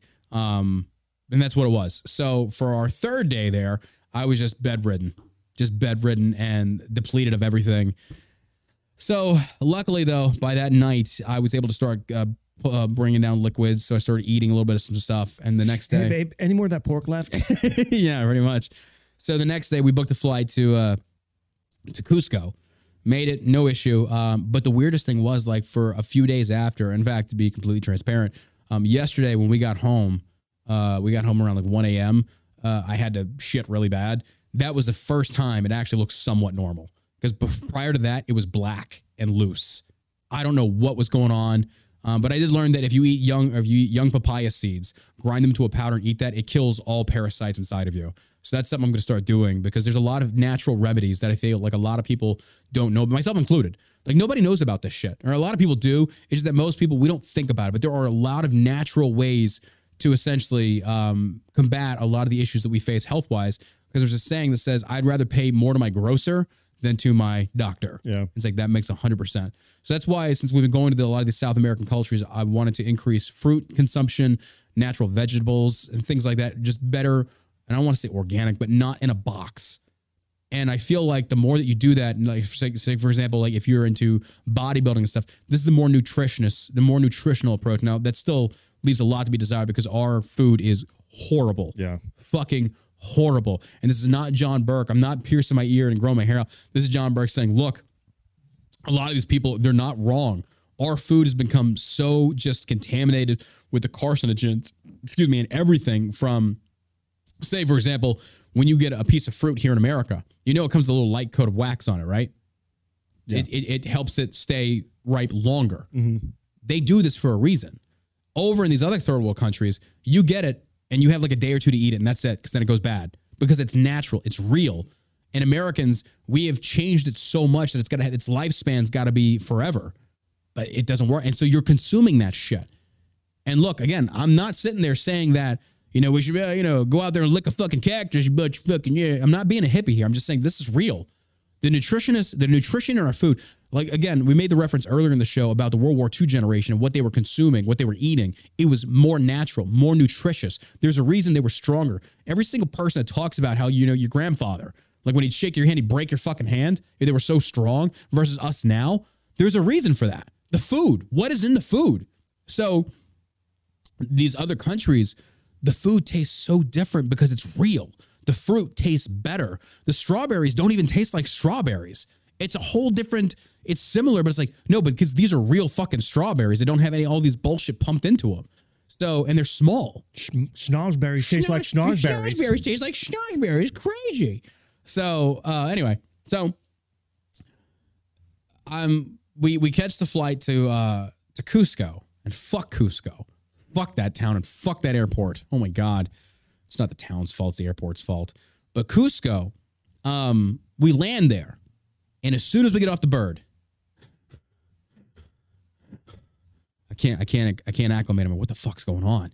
So look up on Google. I say, what is the elevation here?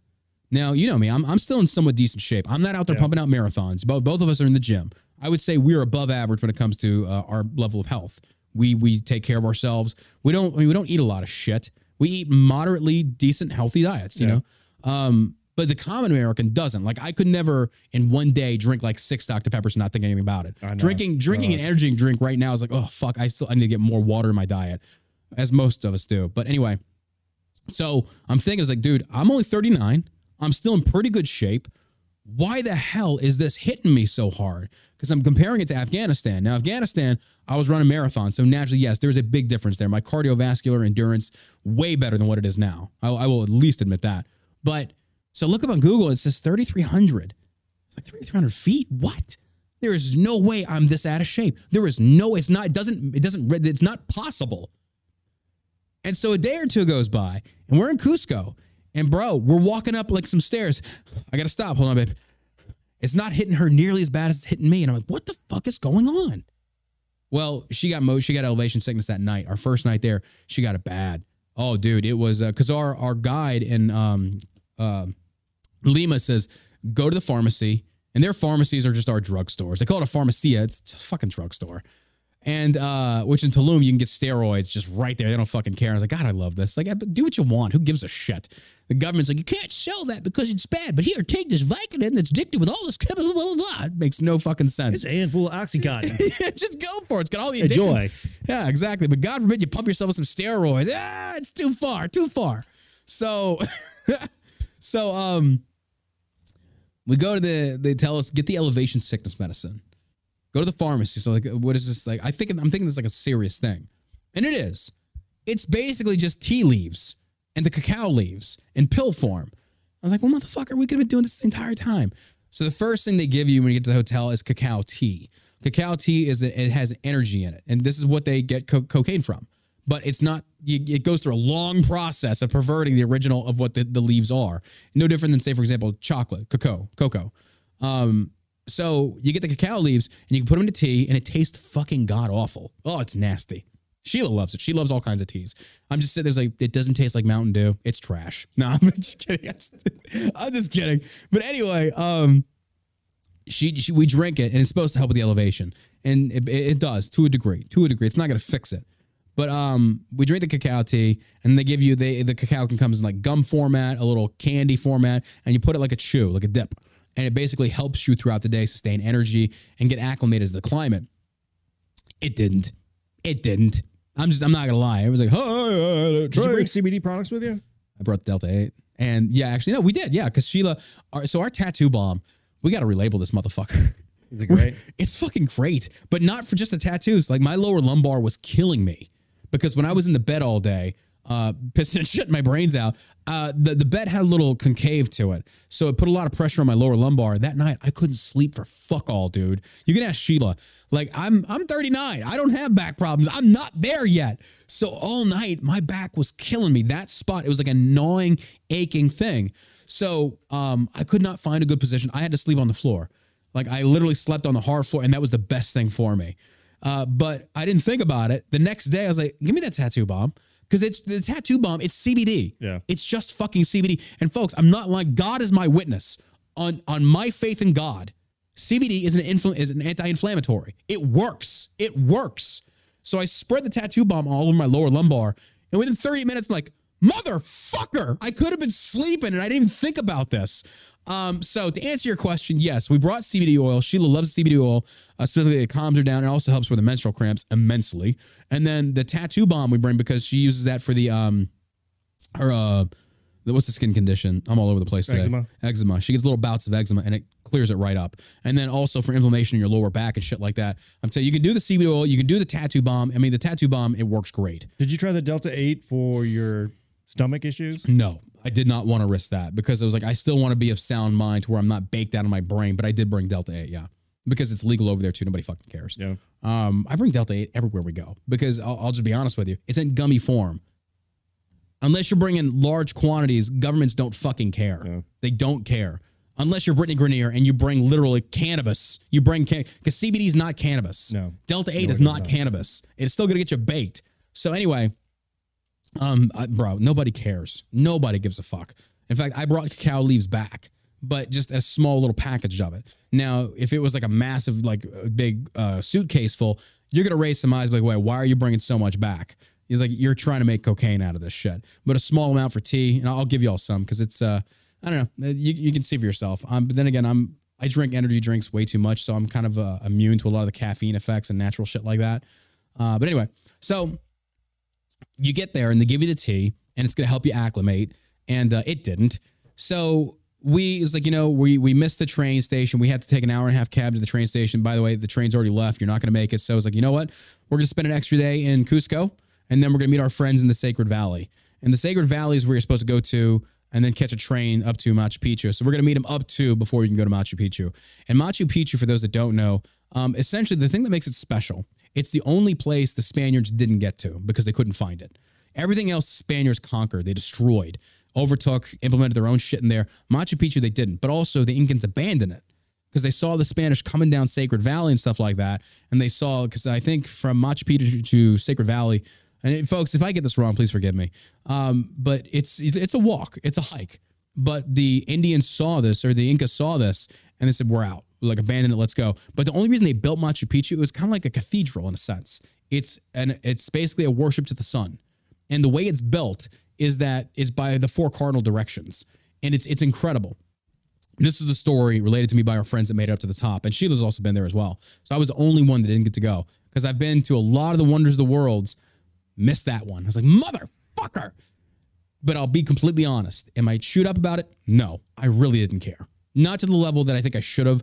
I would love to go see the pyramids. I would love to go dive the Great Barrier Reef of Australia. Machu Picchu didn't hold a facet. It didn't hold an interest to me because it's different going into a museum where the artifacts are displayed versus you see Stonehenge. Ooh, cool, some stones. I'm gonna be honest about that. Like, I, I'm not gonna sit there and be like, "Oh, it's so good. It's some fucking stones." Not I- that I- big a deal. Not that big. No, I'm, I know that it is. I know the cultural and historical significance it plays, but I take it for what it is. To be to be frank, um, which is 2023. I totally can be frank if I want. there was another place we went to instead that actually it's that picture I posted with the circles. In the it, it goes way down and there's circles. Did you see that picture? Yeah. So what I didn't know about that and the significance that plays, that was basically them uh, creating. This is the Incan period, creating a an incubator. They would bring seeds from wherever, and the different levels are different temperatures that those seeds can grow in, and the temperatures are magnified by the stones that are put around them that can either retain heat or retain cold, and it works. It's hmm. fucking crazy, and it works. And each pyramid or each tier in that system, there's a lot of tiers, had different vegetables and fruits, and they found over 3,500 different variations of seeds, and they would even cross shit and make. That's how they had all the variations of potatoes. It's like this is insane. And it makes perfect Smart sense little bastards. got their ass kicked by the Spanish, but hey, maybe next time, you know, focus on gunpowder. Just gonna put that out there. Now, uh, it would, but that to me was so much more interesting than Machu Picchu. Machu Picchu was uh, religious based, and I'm not knocking that. But this, like the farming, is like that's interesting. It's like that's crazy because that's the stuff that Americans hear about from like the Native Americans. Like, oh, you take the leaf of papaya and a cactus and you stick it up a porcupine's ass, and that's how you cure a backache. And like, oh wow, that's interesting. You know, Americans was like, I take a Tylenol. There's like an aspirin. Where does the aspirin come from? And people don't ask that question. But that that's the shit that interests me. So anyway, we made it to Cusco, and everything there is llamas and alpacas, alpaca fur, alpaca this, and everything's fucking imported from China. But we went to a place where they give you a class how to identify what's fake and what's real. The weight is a massive tell. The the hair strays, if there's a lot of frays, it's not alpaca, it's not, it's fake. Um, and then the the temperature of the wool. It should the alpaca and stuff absorbs cold and it stays cold a little bit. That's the crazy part about it. Um, so then the other, and then, then a lot of places will tell you, it's like, hey, it's a 50 50 mix of alpaca and synthetic. And it's like, hey, cool. I got a problem with that. At least you're honest with it. And it does look good and it does feel good. So I'm not going to sit there and be like, oh, it's not real alpaca. If it feels good and it works, who gives a fuck? But some people, you know, and I myself have been kind of in that mindset to where it's like, I want it to be 100% pure. And I did get one. But if it wasn't, I wouldn't really give a fuck. It's like, okay, cool. Like, it's not an authentic cashmere. Does it look good? Does it keep you warm? Then shut the fuck up because it doesn't fucking matter. You're just doing it for the namesake. No different than Harley Davidson bullshit. Is it a Harley? It's made of metal, bro. It doesn't fucking matter. There's nothing special. There's no magic pixie dust that makes it a Harley. It's just fucking metal with a stamped logo. Let's just be honest here. That's what you're buying. You're buying a name. You buy Shell Shock because me. A lot of you buy it because you trusted in me. And these are products that fucking work. No different though, because you can get various different levels of CBD from other companies. It's true, you can. It's watered down, but you go for it. And they charge the fuck out of it. But anyway, so we went and we shopped around Cusco for like a day. And the next day we're gonna go to the Sacred Valley. So the Sacred Valley, oh my God, dude. Uh, we get in this taxi cab and he's taking it's like an hour, hour trip. And you're going from um Cusco that I didn't know is higher elevation. We're going lower. I thought we were going higher, even though it's called Sacred Valley, which again, I'm an idiot sometimes. Um, but I want to go back before we get to Sacred Valley. I'm sitting there getting my ass kicked by the oxygen, just the lack of oxygen, bro, to the point that um, I forget what the actual term now. Chat, help me on this. When your brain gets deprived of oxygen, you start kind of you you're, you're foggy. You can't make decisions. You you start forgetting things. I forget what the actual terminology for this is called. You when climbers experience this in massive levels at high altitudes, that's how they die. And it's not because of that in of itself. It's because they can't make rational decisions. They get really foggy. Um, so we're getting there, and I'm kind of like, where the fuck's the hotel? And I know what's happening. Like, oh my god, it's like I'm I'm getting like I'm I'm starting to. Erotica asphyxiation. There you go, the David Thanks, Carradine special. Thanks, Thank you. Put a belt around you. Oh, kung fu me harder, daddy. Jeez. Oh my I god. was thinking the same thing. I missed you guys. I know you missed me. so um we make it back to the hotel, and then I'm just kind of like, okay, what's the elevation here? And when I look it back up, it says 3,200 meters. Fucking meters, not feet. It's almost 11,500 feet, and it is one of the highest fucking cities in the world, Josh. And I'm sitting there feeling like the biggest bitch. I'm like, oh, now it makes fucking sense. Thank you. Thank you. And then Sheila's just kind of like, yeah, but you're a bitch because it's not hitting me. He's like, motherfucker. No. Bro, 11,500 feet in elevation. Afghanistan, the highest we made was like nine or 10. And that was extreme situation. And I'm sitting there like, my God. And so I looked up what are the things that could put you at risk? You're Not at risk, but how, why is it that elevation can impact different people different ways. They say it can be genetic, it can be age, it can be diet, it can be there's so many different things it can be to. But like the other couple we were with, they're vegans. They don't have a high amount of meat in their system or uh so they're a little bit compromised, I would say, in some ways. I mean, they're healthier in other ways. I will attest to that. But they didn't feel it at all. Sheila barely felt it. And I'm sitting there, just, I'm sucking wind like a fucking fat boy chasing a Twinkie down the road, rolling down the hill, dude. I'm feeling like a, a piece of shit. And I can't go to the gym because there is no gym there. And I'm still recovering from food poisoning. I'm like, dude, I feel like the biggest bitch in the world. But 11,500 feet, there you go. Wow. Explains a lot. Wow. Bro, you get there and you're just kind of like, you can't fucking breathe. So finally, I want to say by like day seven, the day before we came back, day six, I was acclimated. It's like, okay, I'm not breathing heavy anymore. But then who fucking cares because you're leaving? Yeah. Get on So, the airplane. Yeah, it's time to go. Anyway, so we go to Cusco, and we we we take the uh, the drive down to the Sacred Valley. And uh, again, I'm still not having normal bowel movements. My stuff's still black. It's you ever seen newborn baby shit? How it's black? Same Yeah, thing. got a couple Very very similar. Yeah, you've had a couple kids. If you're a parent, you know what I'm talking about. The first poops they they make, it's all black and it's the most horrendous smelling stuff ever. That's the kind of stuff that was coming out of me, and I don't know how. I don't know why, but my digestive system was in complete disarray. And there's like you know, there's like shit and shit down there, just like blang and I'm blang, like we don't know what we're doing. We got to reboot the system. Well, here's some fucking Inca Cola. Like go for it. So it's like I'm not really feeding it the things I probably should be feeding it, but it got to the point where I didn't want to eat local shit, so I need to eat processed shit because I know I'm not gonna get food I'm probably going to skip lunch after this. I think, anyway. It was the bad, story. bro. After it was story. bad. Well, no, I literally had to say I cannot eat anything organic anymore because, or at least meat, because I'm afraid I cannot. I cannot take another food poisoning. I can't. And when you go through something that bad, I don't know if you have or haven't, it taints you. So you become I- I- very. especially in a foreign country.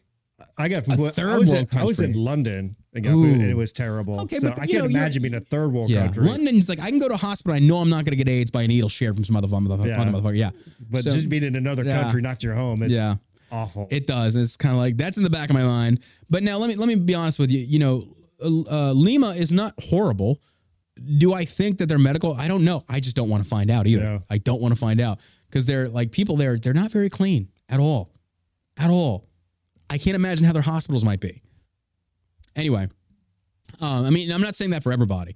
Um, our our driver Aldo, great dude, uh, but he told us all about kind of stuff, and even they will say it's like there's and there's a lot of pollution there, a lot of pollution in uh, Lima, because when you get to Cusco, the air is clean. Did they get in that uh, Paris Climate Accord? they probably should clear that air right up. Yeah. Yeah, right up. We, we make it into uh, to Cusco, or excuse me, we go from Cusco into Sacred Valley. It's about an hour trip by taxi, and so the driver is slowing down on certain. You're doing a bunch of switchbacks, and for the people that don't know what a switchback is, it's like you don't go directly up or, or down a mountain. It's zigzags, switchbacks. Oh, God. Um, so there's a bunch of those, but in between those, there's people trying to flag you down with trash bags, and so a driver's like, "Would you like to try some of the local cuisine?" I was like, "What is it?" And he's like, "Guinea pig." I'm like, "No, I'm good." Uh, just no interest in eating a guinea pig. I've seen a lot of guinea pigs, and um, we make it down the Sacred Valley. Uh, and our our traveling couple, she's she's the mom of the group. She plans everything, and it makes it really good because she she finds the best hotels, the best deals. If you, you have a friend like that, folks, I don't know if you do or not. It's like maybe somebody in your circle, maybe it's your wife, maybe it's your husband, but they're the ones like they're the deal getters. Like, and she's Persian too, She works out. Mix her with some Jew, fuck, bro. We're we're, we're traveling the world cheap as fuck. Hey, what they gonna do? That's, too much. And the Persian comes out like, I will trade you so much gold. That'd be like the perfect, the perfect genetic specimen for traveling the world. That's it. Persian and Jew. Mix them together. You got the perfect haggler that's gonna find you the best fucking deals out there. Um, so anyway, uh, she she's she's managing this these this whole thing, and she finds us a a hotel in Sacred Valley. And she's like us. We don't want to stay at a fucking Motel 6. No. I'm going to pay better money for better experience. I don't mind doing that. Uh, because I feel like, man, and and people need to understand the value of that. Where you go to stay at night and when you wake up, that has a lot of value to it. Don't stay in some shithole because that's kind of the the pretext of how your day is going to go. You wake up and it's just kind of like ugh, like the sheets look nasty. That's like no, because I want I want my girlfriend. I want them to sleep in a nice bed, clean sheets. I want to be able to have breakfast in the morning, some good coffee. That's it. A lot of these places don't serve that. So I tell you that to tell you this: we're driving to the Sacred Valley, and I'm thinking there's going to be some touristy shit. There's nothing. It's just them living their day to day lives. It'd be like visiting Richardson, Texas for tourism. Like, why? There's nothing here. Like, literally nothing. Maybe a 7 Eleven you can go write an article about, but that's about it. Um, so we're driving to the Sacred Valley, and I'm like, bro, I'm getting like Baghdad vibes from this motherfucker. Like, I'm serious. It's just kind of like, what the fuck is here? Nothing. So then we take this road. You go into the valley. There's one road in the valley. So we're taking the valley east, and then we're going to the hotel. And the hotel, it's kind of expensive, a little bit. I'm like, I'm expecting okay. Uh, and bro, we cross the river in the valley, and then it gets really dusty, really dirty, really fucking third world like. I'm like, where the fuck are we going? Where is this hotel? And bro, I am not making this up. There's all this like just kind of like trashy abandoned houses, and you turn the corner, and there are these massive gates. I'm like, is this it? Is this is this like if I died? It's like the gates to heaven, dude. It's like wooden doors, and they open up, and there's the most beautiful resort you have ever seen in your entire life. And I'm like, oh, thank you, Jesus. Oh, thank you, God. I'm not staying in a fucking hotel light in Cusco or in whatever sacred. Valley. I'm not doing it. I'm not like traveling in hostels. Fuck no. That's how you wake up and your kidneys are missing. Not gonna happen. So um, I, I will say I'm a travel snob sometimes. I'm not talking about elitist. Like I need the president, but I want a nice hotel. I want a decent one. Like you, you wouldn't take your kids to a shithole. No. So why should I? I'm not going to do that. So um, the doors and it's oh my god, and I'm just like okay, now the vacation's starting. Now the vacation's starting. Um, so the first two days, you know, when we were in uh, Lima, we got to tour a lot of the museums, see the history, see the, it's a lot of cool stuff.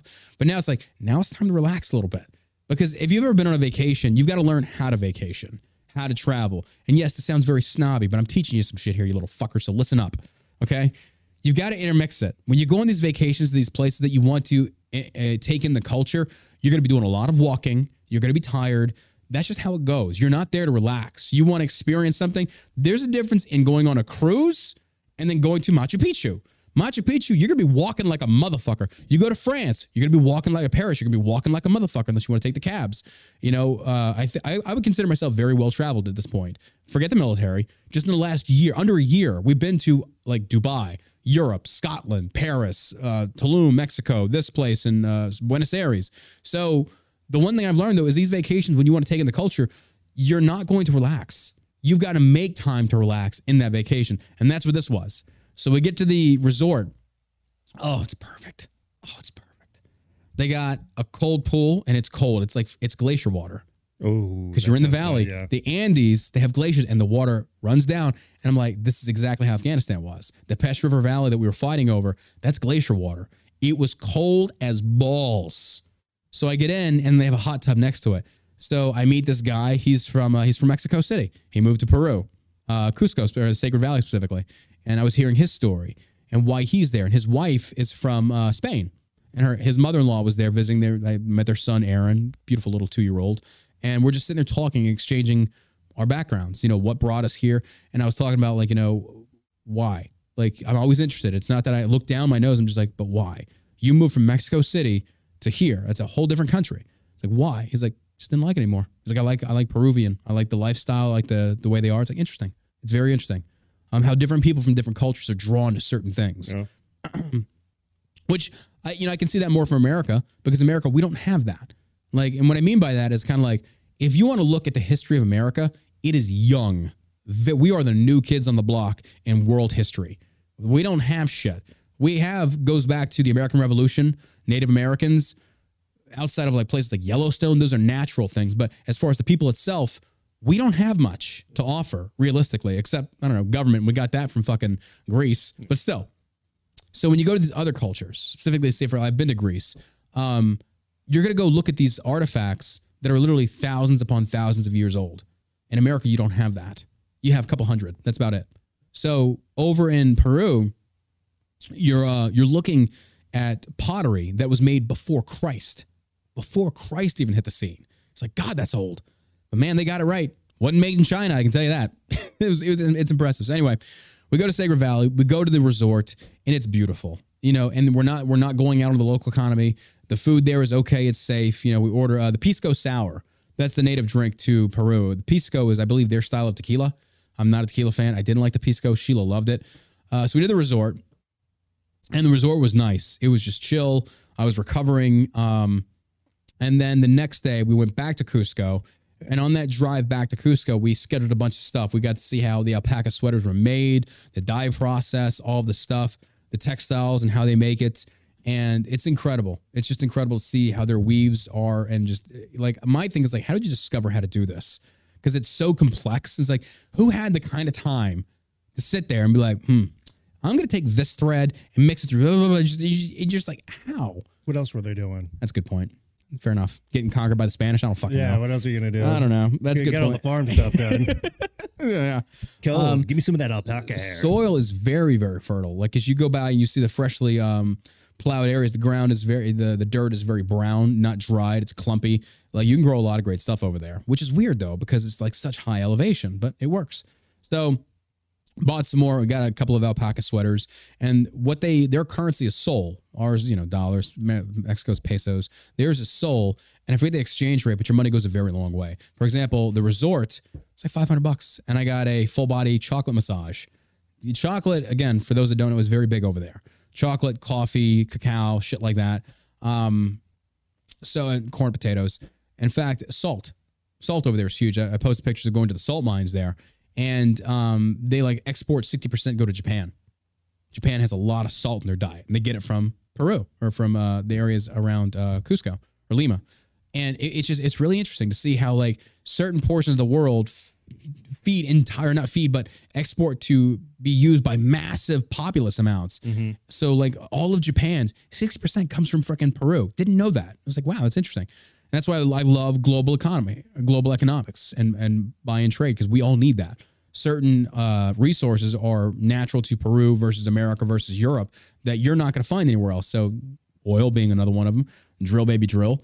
Um, but anyway, so on the way back from the resort back to Cusco, we hit the the textile stuff, visited a lot of local places, small mom and pop places, and it was really cool to see. And then uh, we finished in Cusco, and by the time we got back to our hotel and checked in, we're, we're worn down. We've been traveling all day, visiting, seeing. You know, you just get you're done, you're tired. And that's where the fun really fucking started because, uh, man, uh, it was two nights ago. We got to the hotel in Cusco, back in Cusco, and uh, we get there, we check in, nice hotel, and I sit down. And one things they make really good over there is a potato cream soup. It's so good. Oh, it's so good. So get some of that in me, and I haven't eaten all day. And we'll walk around Cusco a little bit more. And Sheila got to go hold a baby alpaca. She fell in love with that. Now we got to get an alpaca farm. Apparently, chickens and a ferret and a dog fucking aren't enough. So now I got to get a fucking alpaca. Uh, and they are there are some adorable little shits. They really are like little baby sheep, little baby lambs. Yeah. But um, then the fun really starts. So there you have to be at the airport two hours early. America, yeah, same, but you know we kind of fudge around. Like you specifically, you'll you'll try and go. I remember, like you, I forget where you were flying. She's like, I'll be an hour early, bro. You're pushing it. Well, you also know the airport very well, and you know what days when you fly enough because you go to California a lot for your dad. Yeah. So you travel a lot, so you know the ins and outs. You know how DFW is compared to fucking Love Field. You know the times when you shouldn't go. Um, so anyway, you have to be two hours early. So that means the airport is 20 minutes away. We're in we're in Cusco, and our flight is at uh, nine. So we got to be there by eight, seven, six, or no, no, our flight said I'm sorry, it was at like eight. So we had to be at the airport by checked in, ready to go by fuck, I forget what it was. I'm sorry, no, no, that was from because we had to fly from Cusco back to Lima. That flight was at like 6:30 in the morning, so we had to be there at like four. Wake up at three, and you know with Sheila, God bless her, I love her. She doesn't have a military bone in her body. So that means my ass is up. I got to make sure, and I love her to death. She's she's sometimes she's like a little girl. I have to wake her up, and I get a nice little warm rag, put it on her eyes to wake her up slowly because she's just she is not a morning person at all. And she'll admit this. She goes, "I need my beauty sleep, baby." Um, so I got to make sure we got we got to go. We we cannot miss these hit times.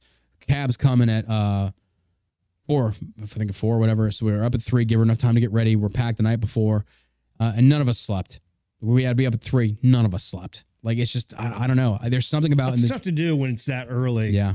You, like, like, I don't want "Uh, to experience that right. waking up at three and I got like I'm so half dead. So for me, it's like just get one or two hours of sleep and you'll be okay. Make it through and then sleep on the plane if you can. So we're up at three. We're getting everything done. We get to the fucking airport. It's closed. The fucking airport is closed. We got to be there two hours early. And I'm so tired. I'm in give a fuck mode. We're on day seven of vacation. I'm ready to come home. And I know we got a full day of travel ahead of us. I'm not looking forward to this. It's boring. You feel like shit. You're cooped up in the international flights. Folks, all I can say is travel while you're young. You're not going to want to do it when you're older. I'm telling you. That, or you'll be taking longer trips. Because I'm telling you, these international flights, oh my God, they fucking just killed you. It's an entire day done. And you need like a day or two to recover from that. That's just how it is. Uh, when you're older, I'm like, I'm mid. Young, you don't fucking care. Mid to older, you're gonna care. It's like I need some time. I need to. I need to chill. But the one good thing is there's no time difference between us. From here to Peru, it's on the same time zone, CST. So there was great. No jet lag. Awesome. Um, so we're there early.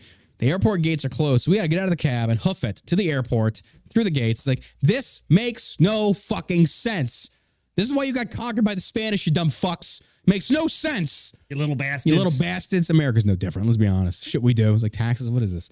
Anyway, so uh, we we we hoofed the shit to the, to the airport. It was only like a quarter mile, wasn't that long, but it's cold as fuck out. It is cold, bro. It's like it's got to be in like the the high 30s. Like it's cold.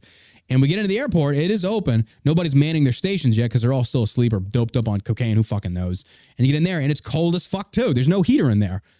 Either level, there's no heat.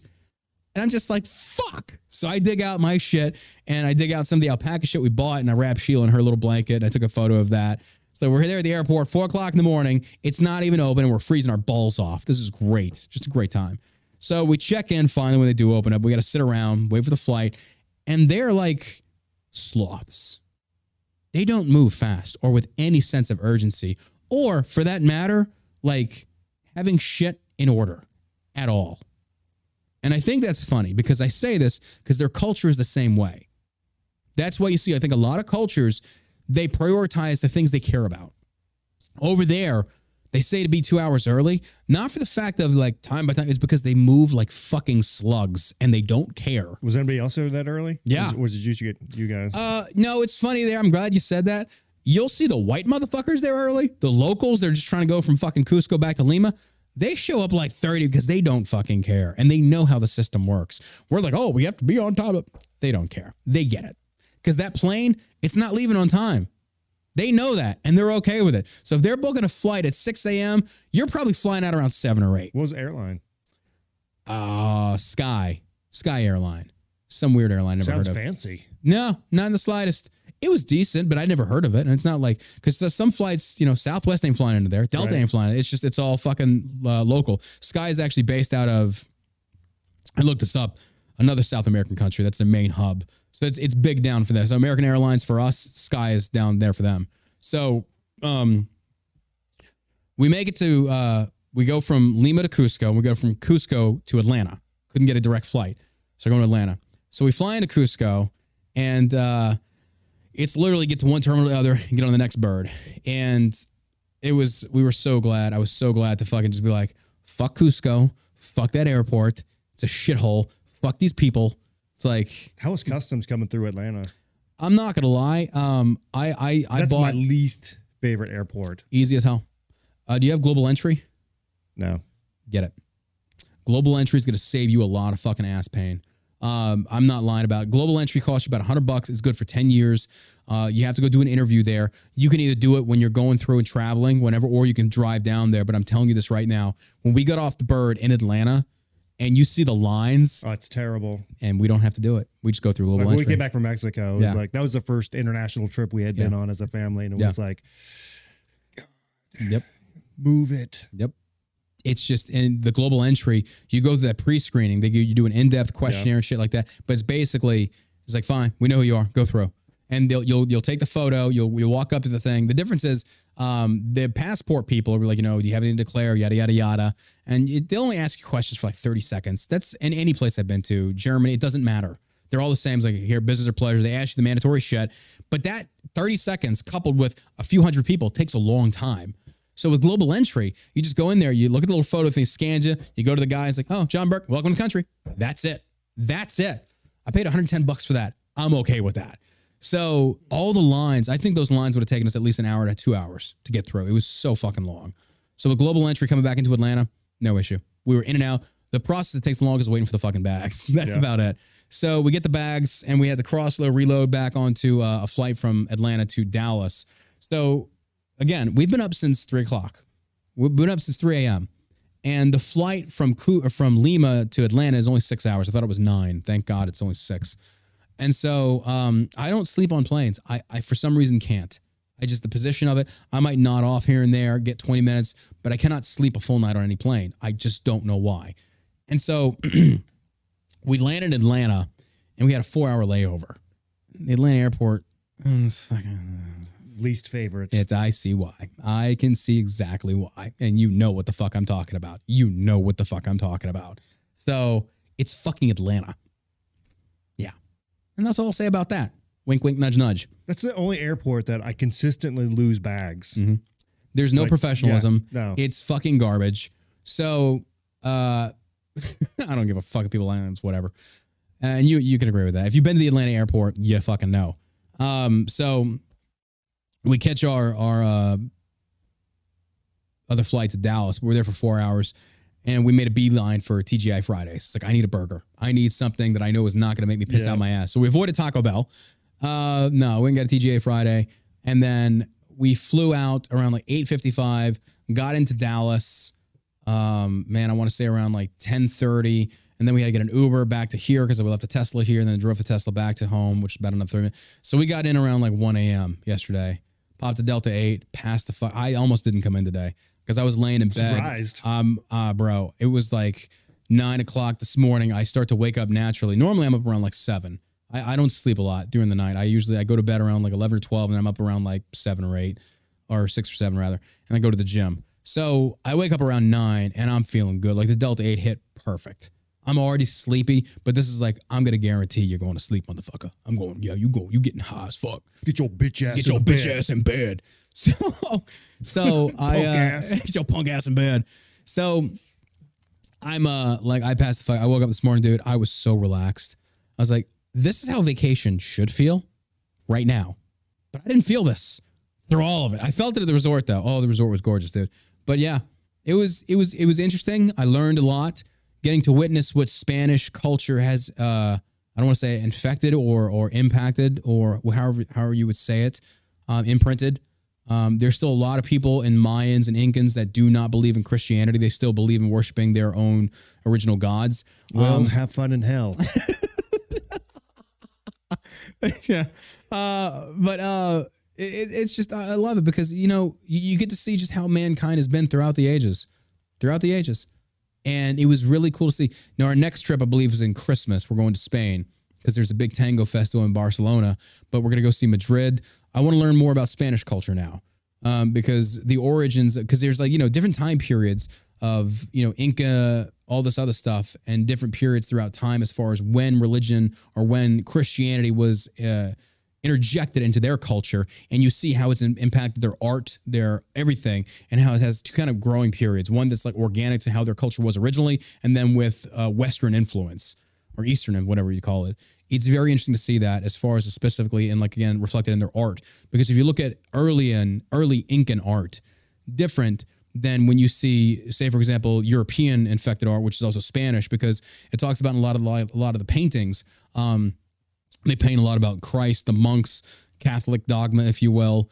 And one of the things I didn't know was that the influence of uh, the cloud-like backgrounds and how they painted was originated from um, an artist out of if I want to say Denmark.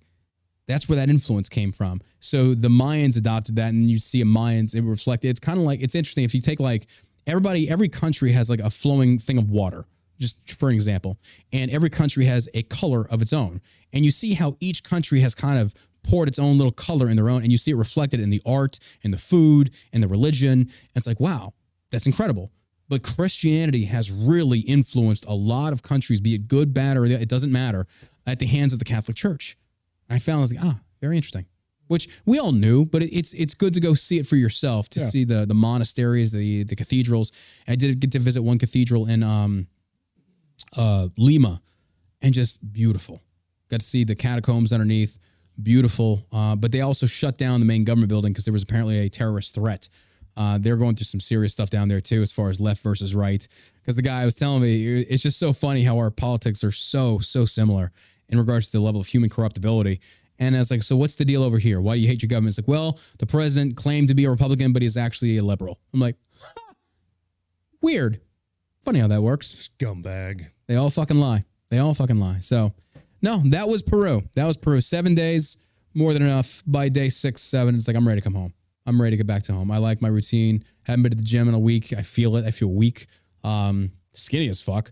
But you know, you just you miss your uh, you miss your things. You know, you miss your your uh, little idiosyncrasies that you don't even realize that you have. I miss you miss your own bed specifically. Um, but yeah, I'm glad to be home. I, I, I kind of feel like I want to take a break from traveling so much. That trip we weren't supposed to take until September, but our group found a deal. I was like, fuck it, let's go. Didn't realize that. So, um, but you know, for Christmas, I think we'll be going to Spain and go uh, go see that tango festival and spend a week touring. Uh, I want to see Madrid and the uh, the coastline there and learn about Spanish culture and see the influence that is that's had and stuff. So excited to see that. But that's what's on the horizon again. I don't know something might pop up. We might take a little trip to because I, w- I want to do more stateside stuff for me and Sheila, just kind of like do a weekend getaway. Like that's, that's what Tulum was supposed to be. Would never go back to Tulum. Fuck Tulum. That place is so expensive. Oh my god. And I, I told you about this. So anyway, but that place you talked about that you took your family. That's where we're gonna go next time. Isla Mujeres. Isla Mujeres. Yeah. Yeah, that does Beautiful. yeah. Couldn't find that in Tulum. And the prices were just insane.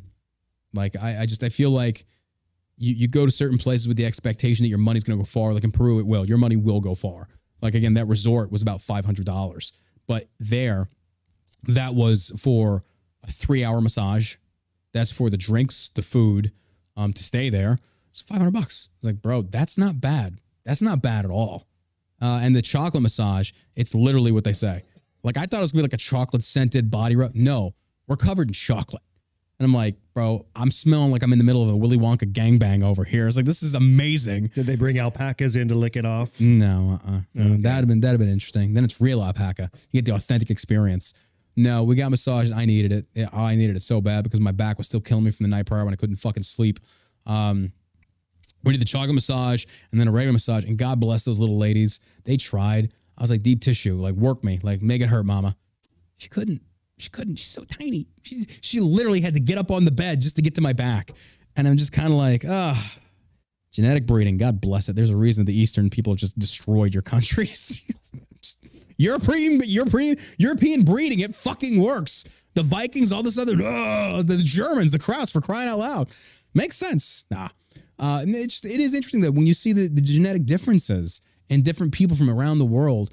Mexico, very small, small, moderate, Peruvian, but they also said a lot of that was attributed to the elevation because they live at such high elevation, it shortens them. But it's like I don't remember that for the Afghanis though. But then again, Afghanis, I felt by and large, don't live in such a high altitude as the Peruvians do. So I don't know. It's very interesting to see what the altitude can have er, as far as impact on the body. It's probably possible because you're living at, you know, that oxygen is so thin. So, but they're they're accustomed to it. They grow up in that. They that's all they know. So I don't know, man. It was uh would I visit there if I'd never been there? Yeah. I mean, absolutely. Go experience Peru, see the different cultures, learn about the Incan way of life. It- it's interesting. It's it, kind of like the stuff we learned in elementary school Yeah. that you get to revisit. It's like, oh yeah, I remember about that. But now you're actually seeing it firsthand. So it was really cool. Um, your money will go far. Uh, best thing to do is bring a credit card. They they take cards everywhere. Don't pull out cash. You might need it from some of the markets you might go to that don't accept card. Most of them do because tourism is one of the biggest things uh, that they thrive off of. So they they know that I need to have card processors to get most money versus a lot of people aren't carrying cash anymore. Even the alpaca farmers markets, they got card readers. They know. Like I thought that was so fucking funny because they're they're sitting there in like horse-drawn carriages and shit to get from A to B, but they got credit card money, they got machines. Pulled they out their smartphone and started they charging. do. Yeah. They fucking do. And I'm like, ah, they have to adapt. I they know. At least they're smart that they can hold on to the remains of their culture. And their culture's dying. And that's a sad thing to see. It's a dying culture. You know, the younger crowd, they're growing up, they're moving away from the uh those country, they want to go to the cities.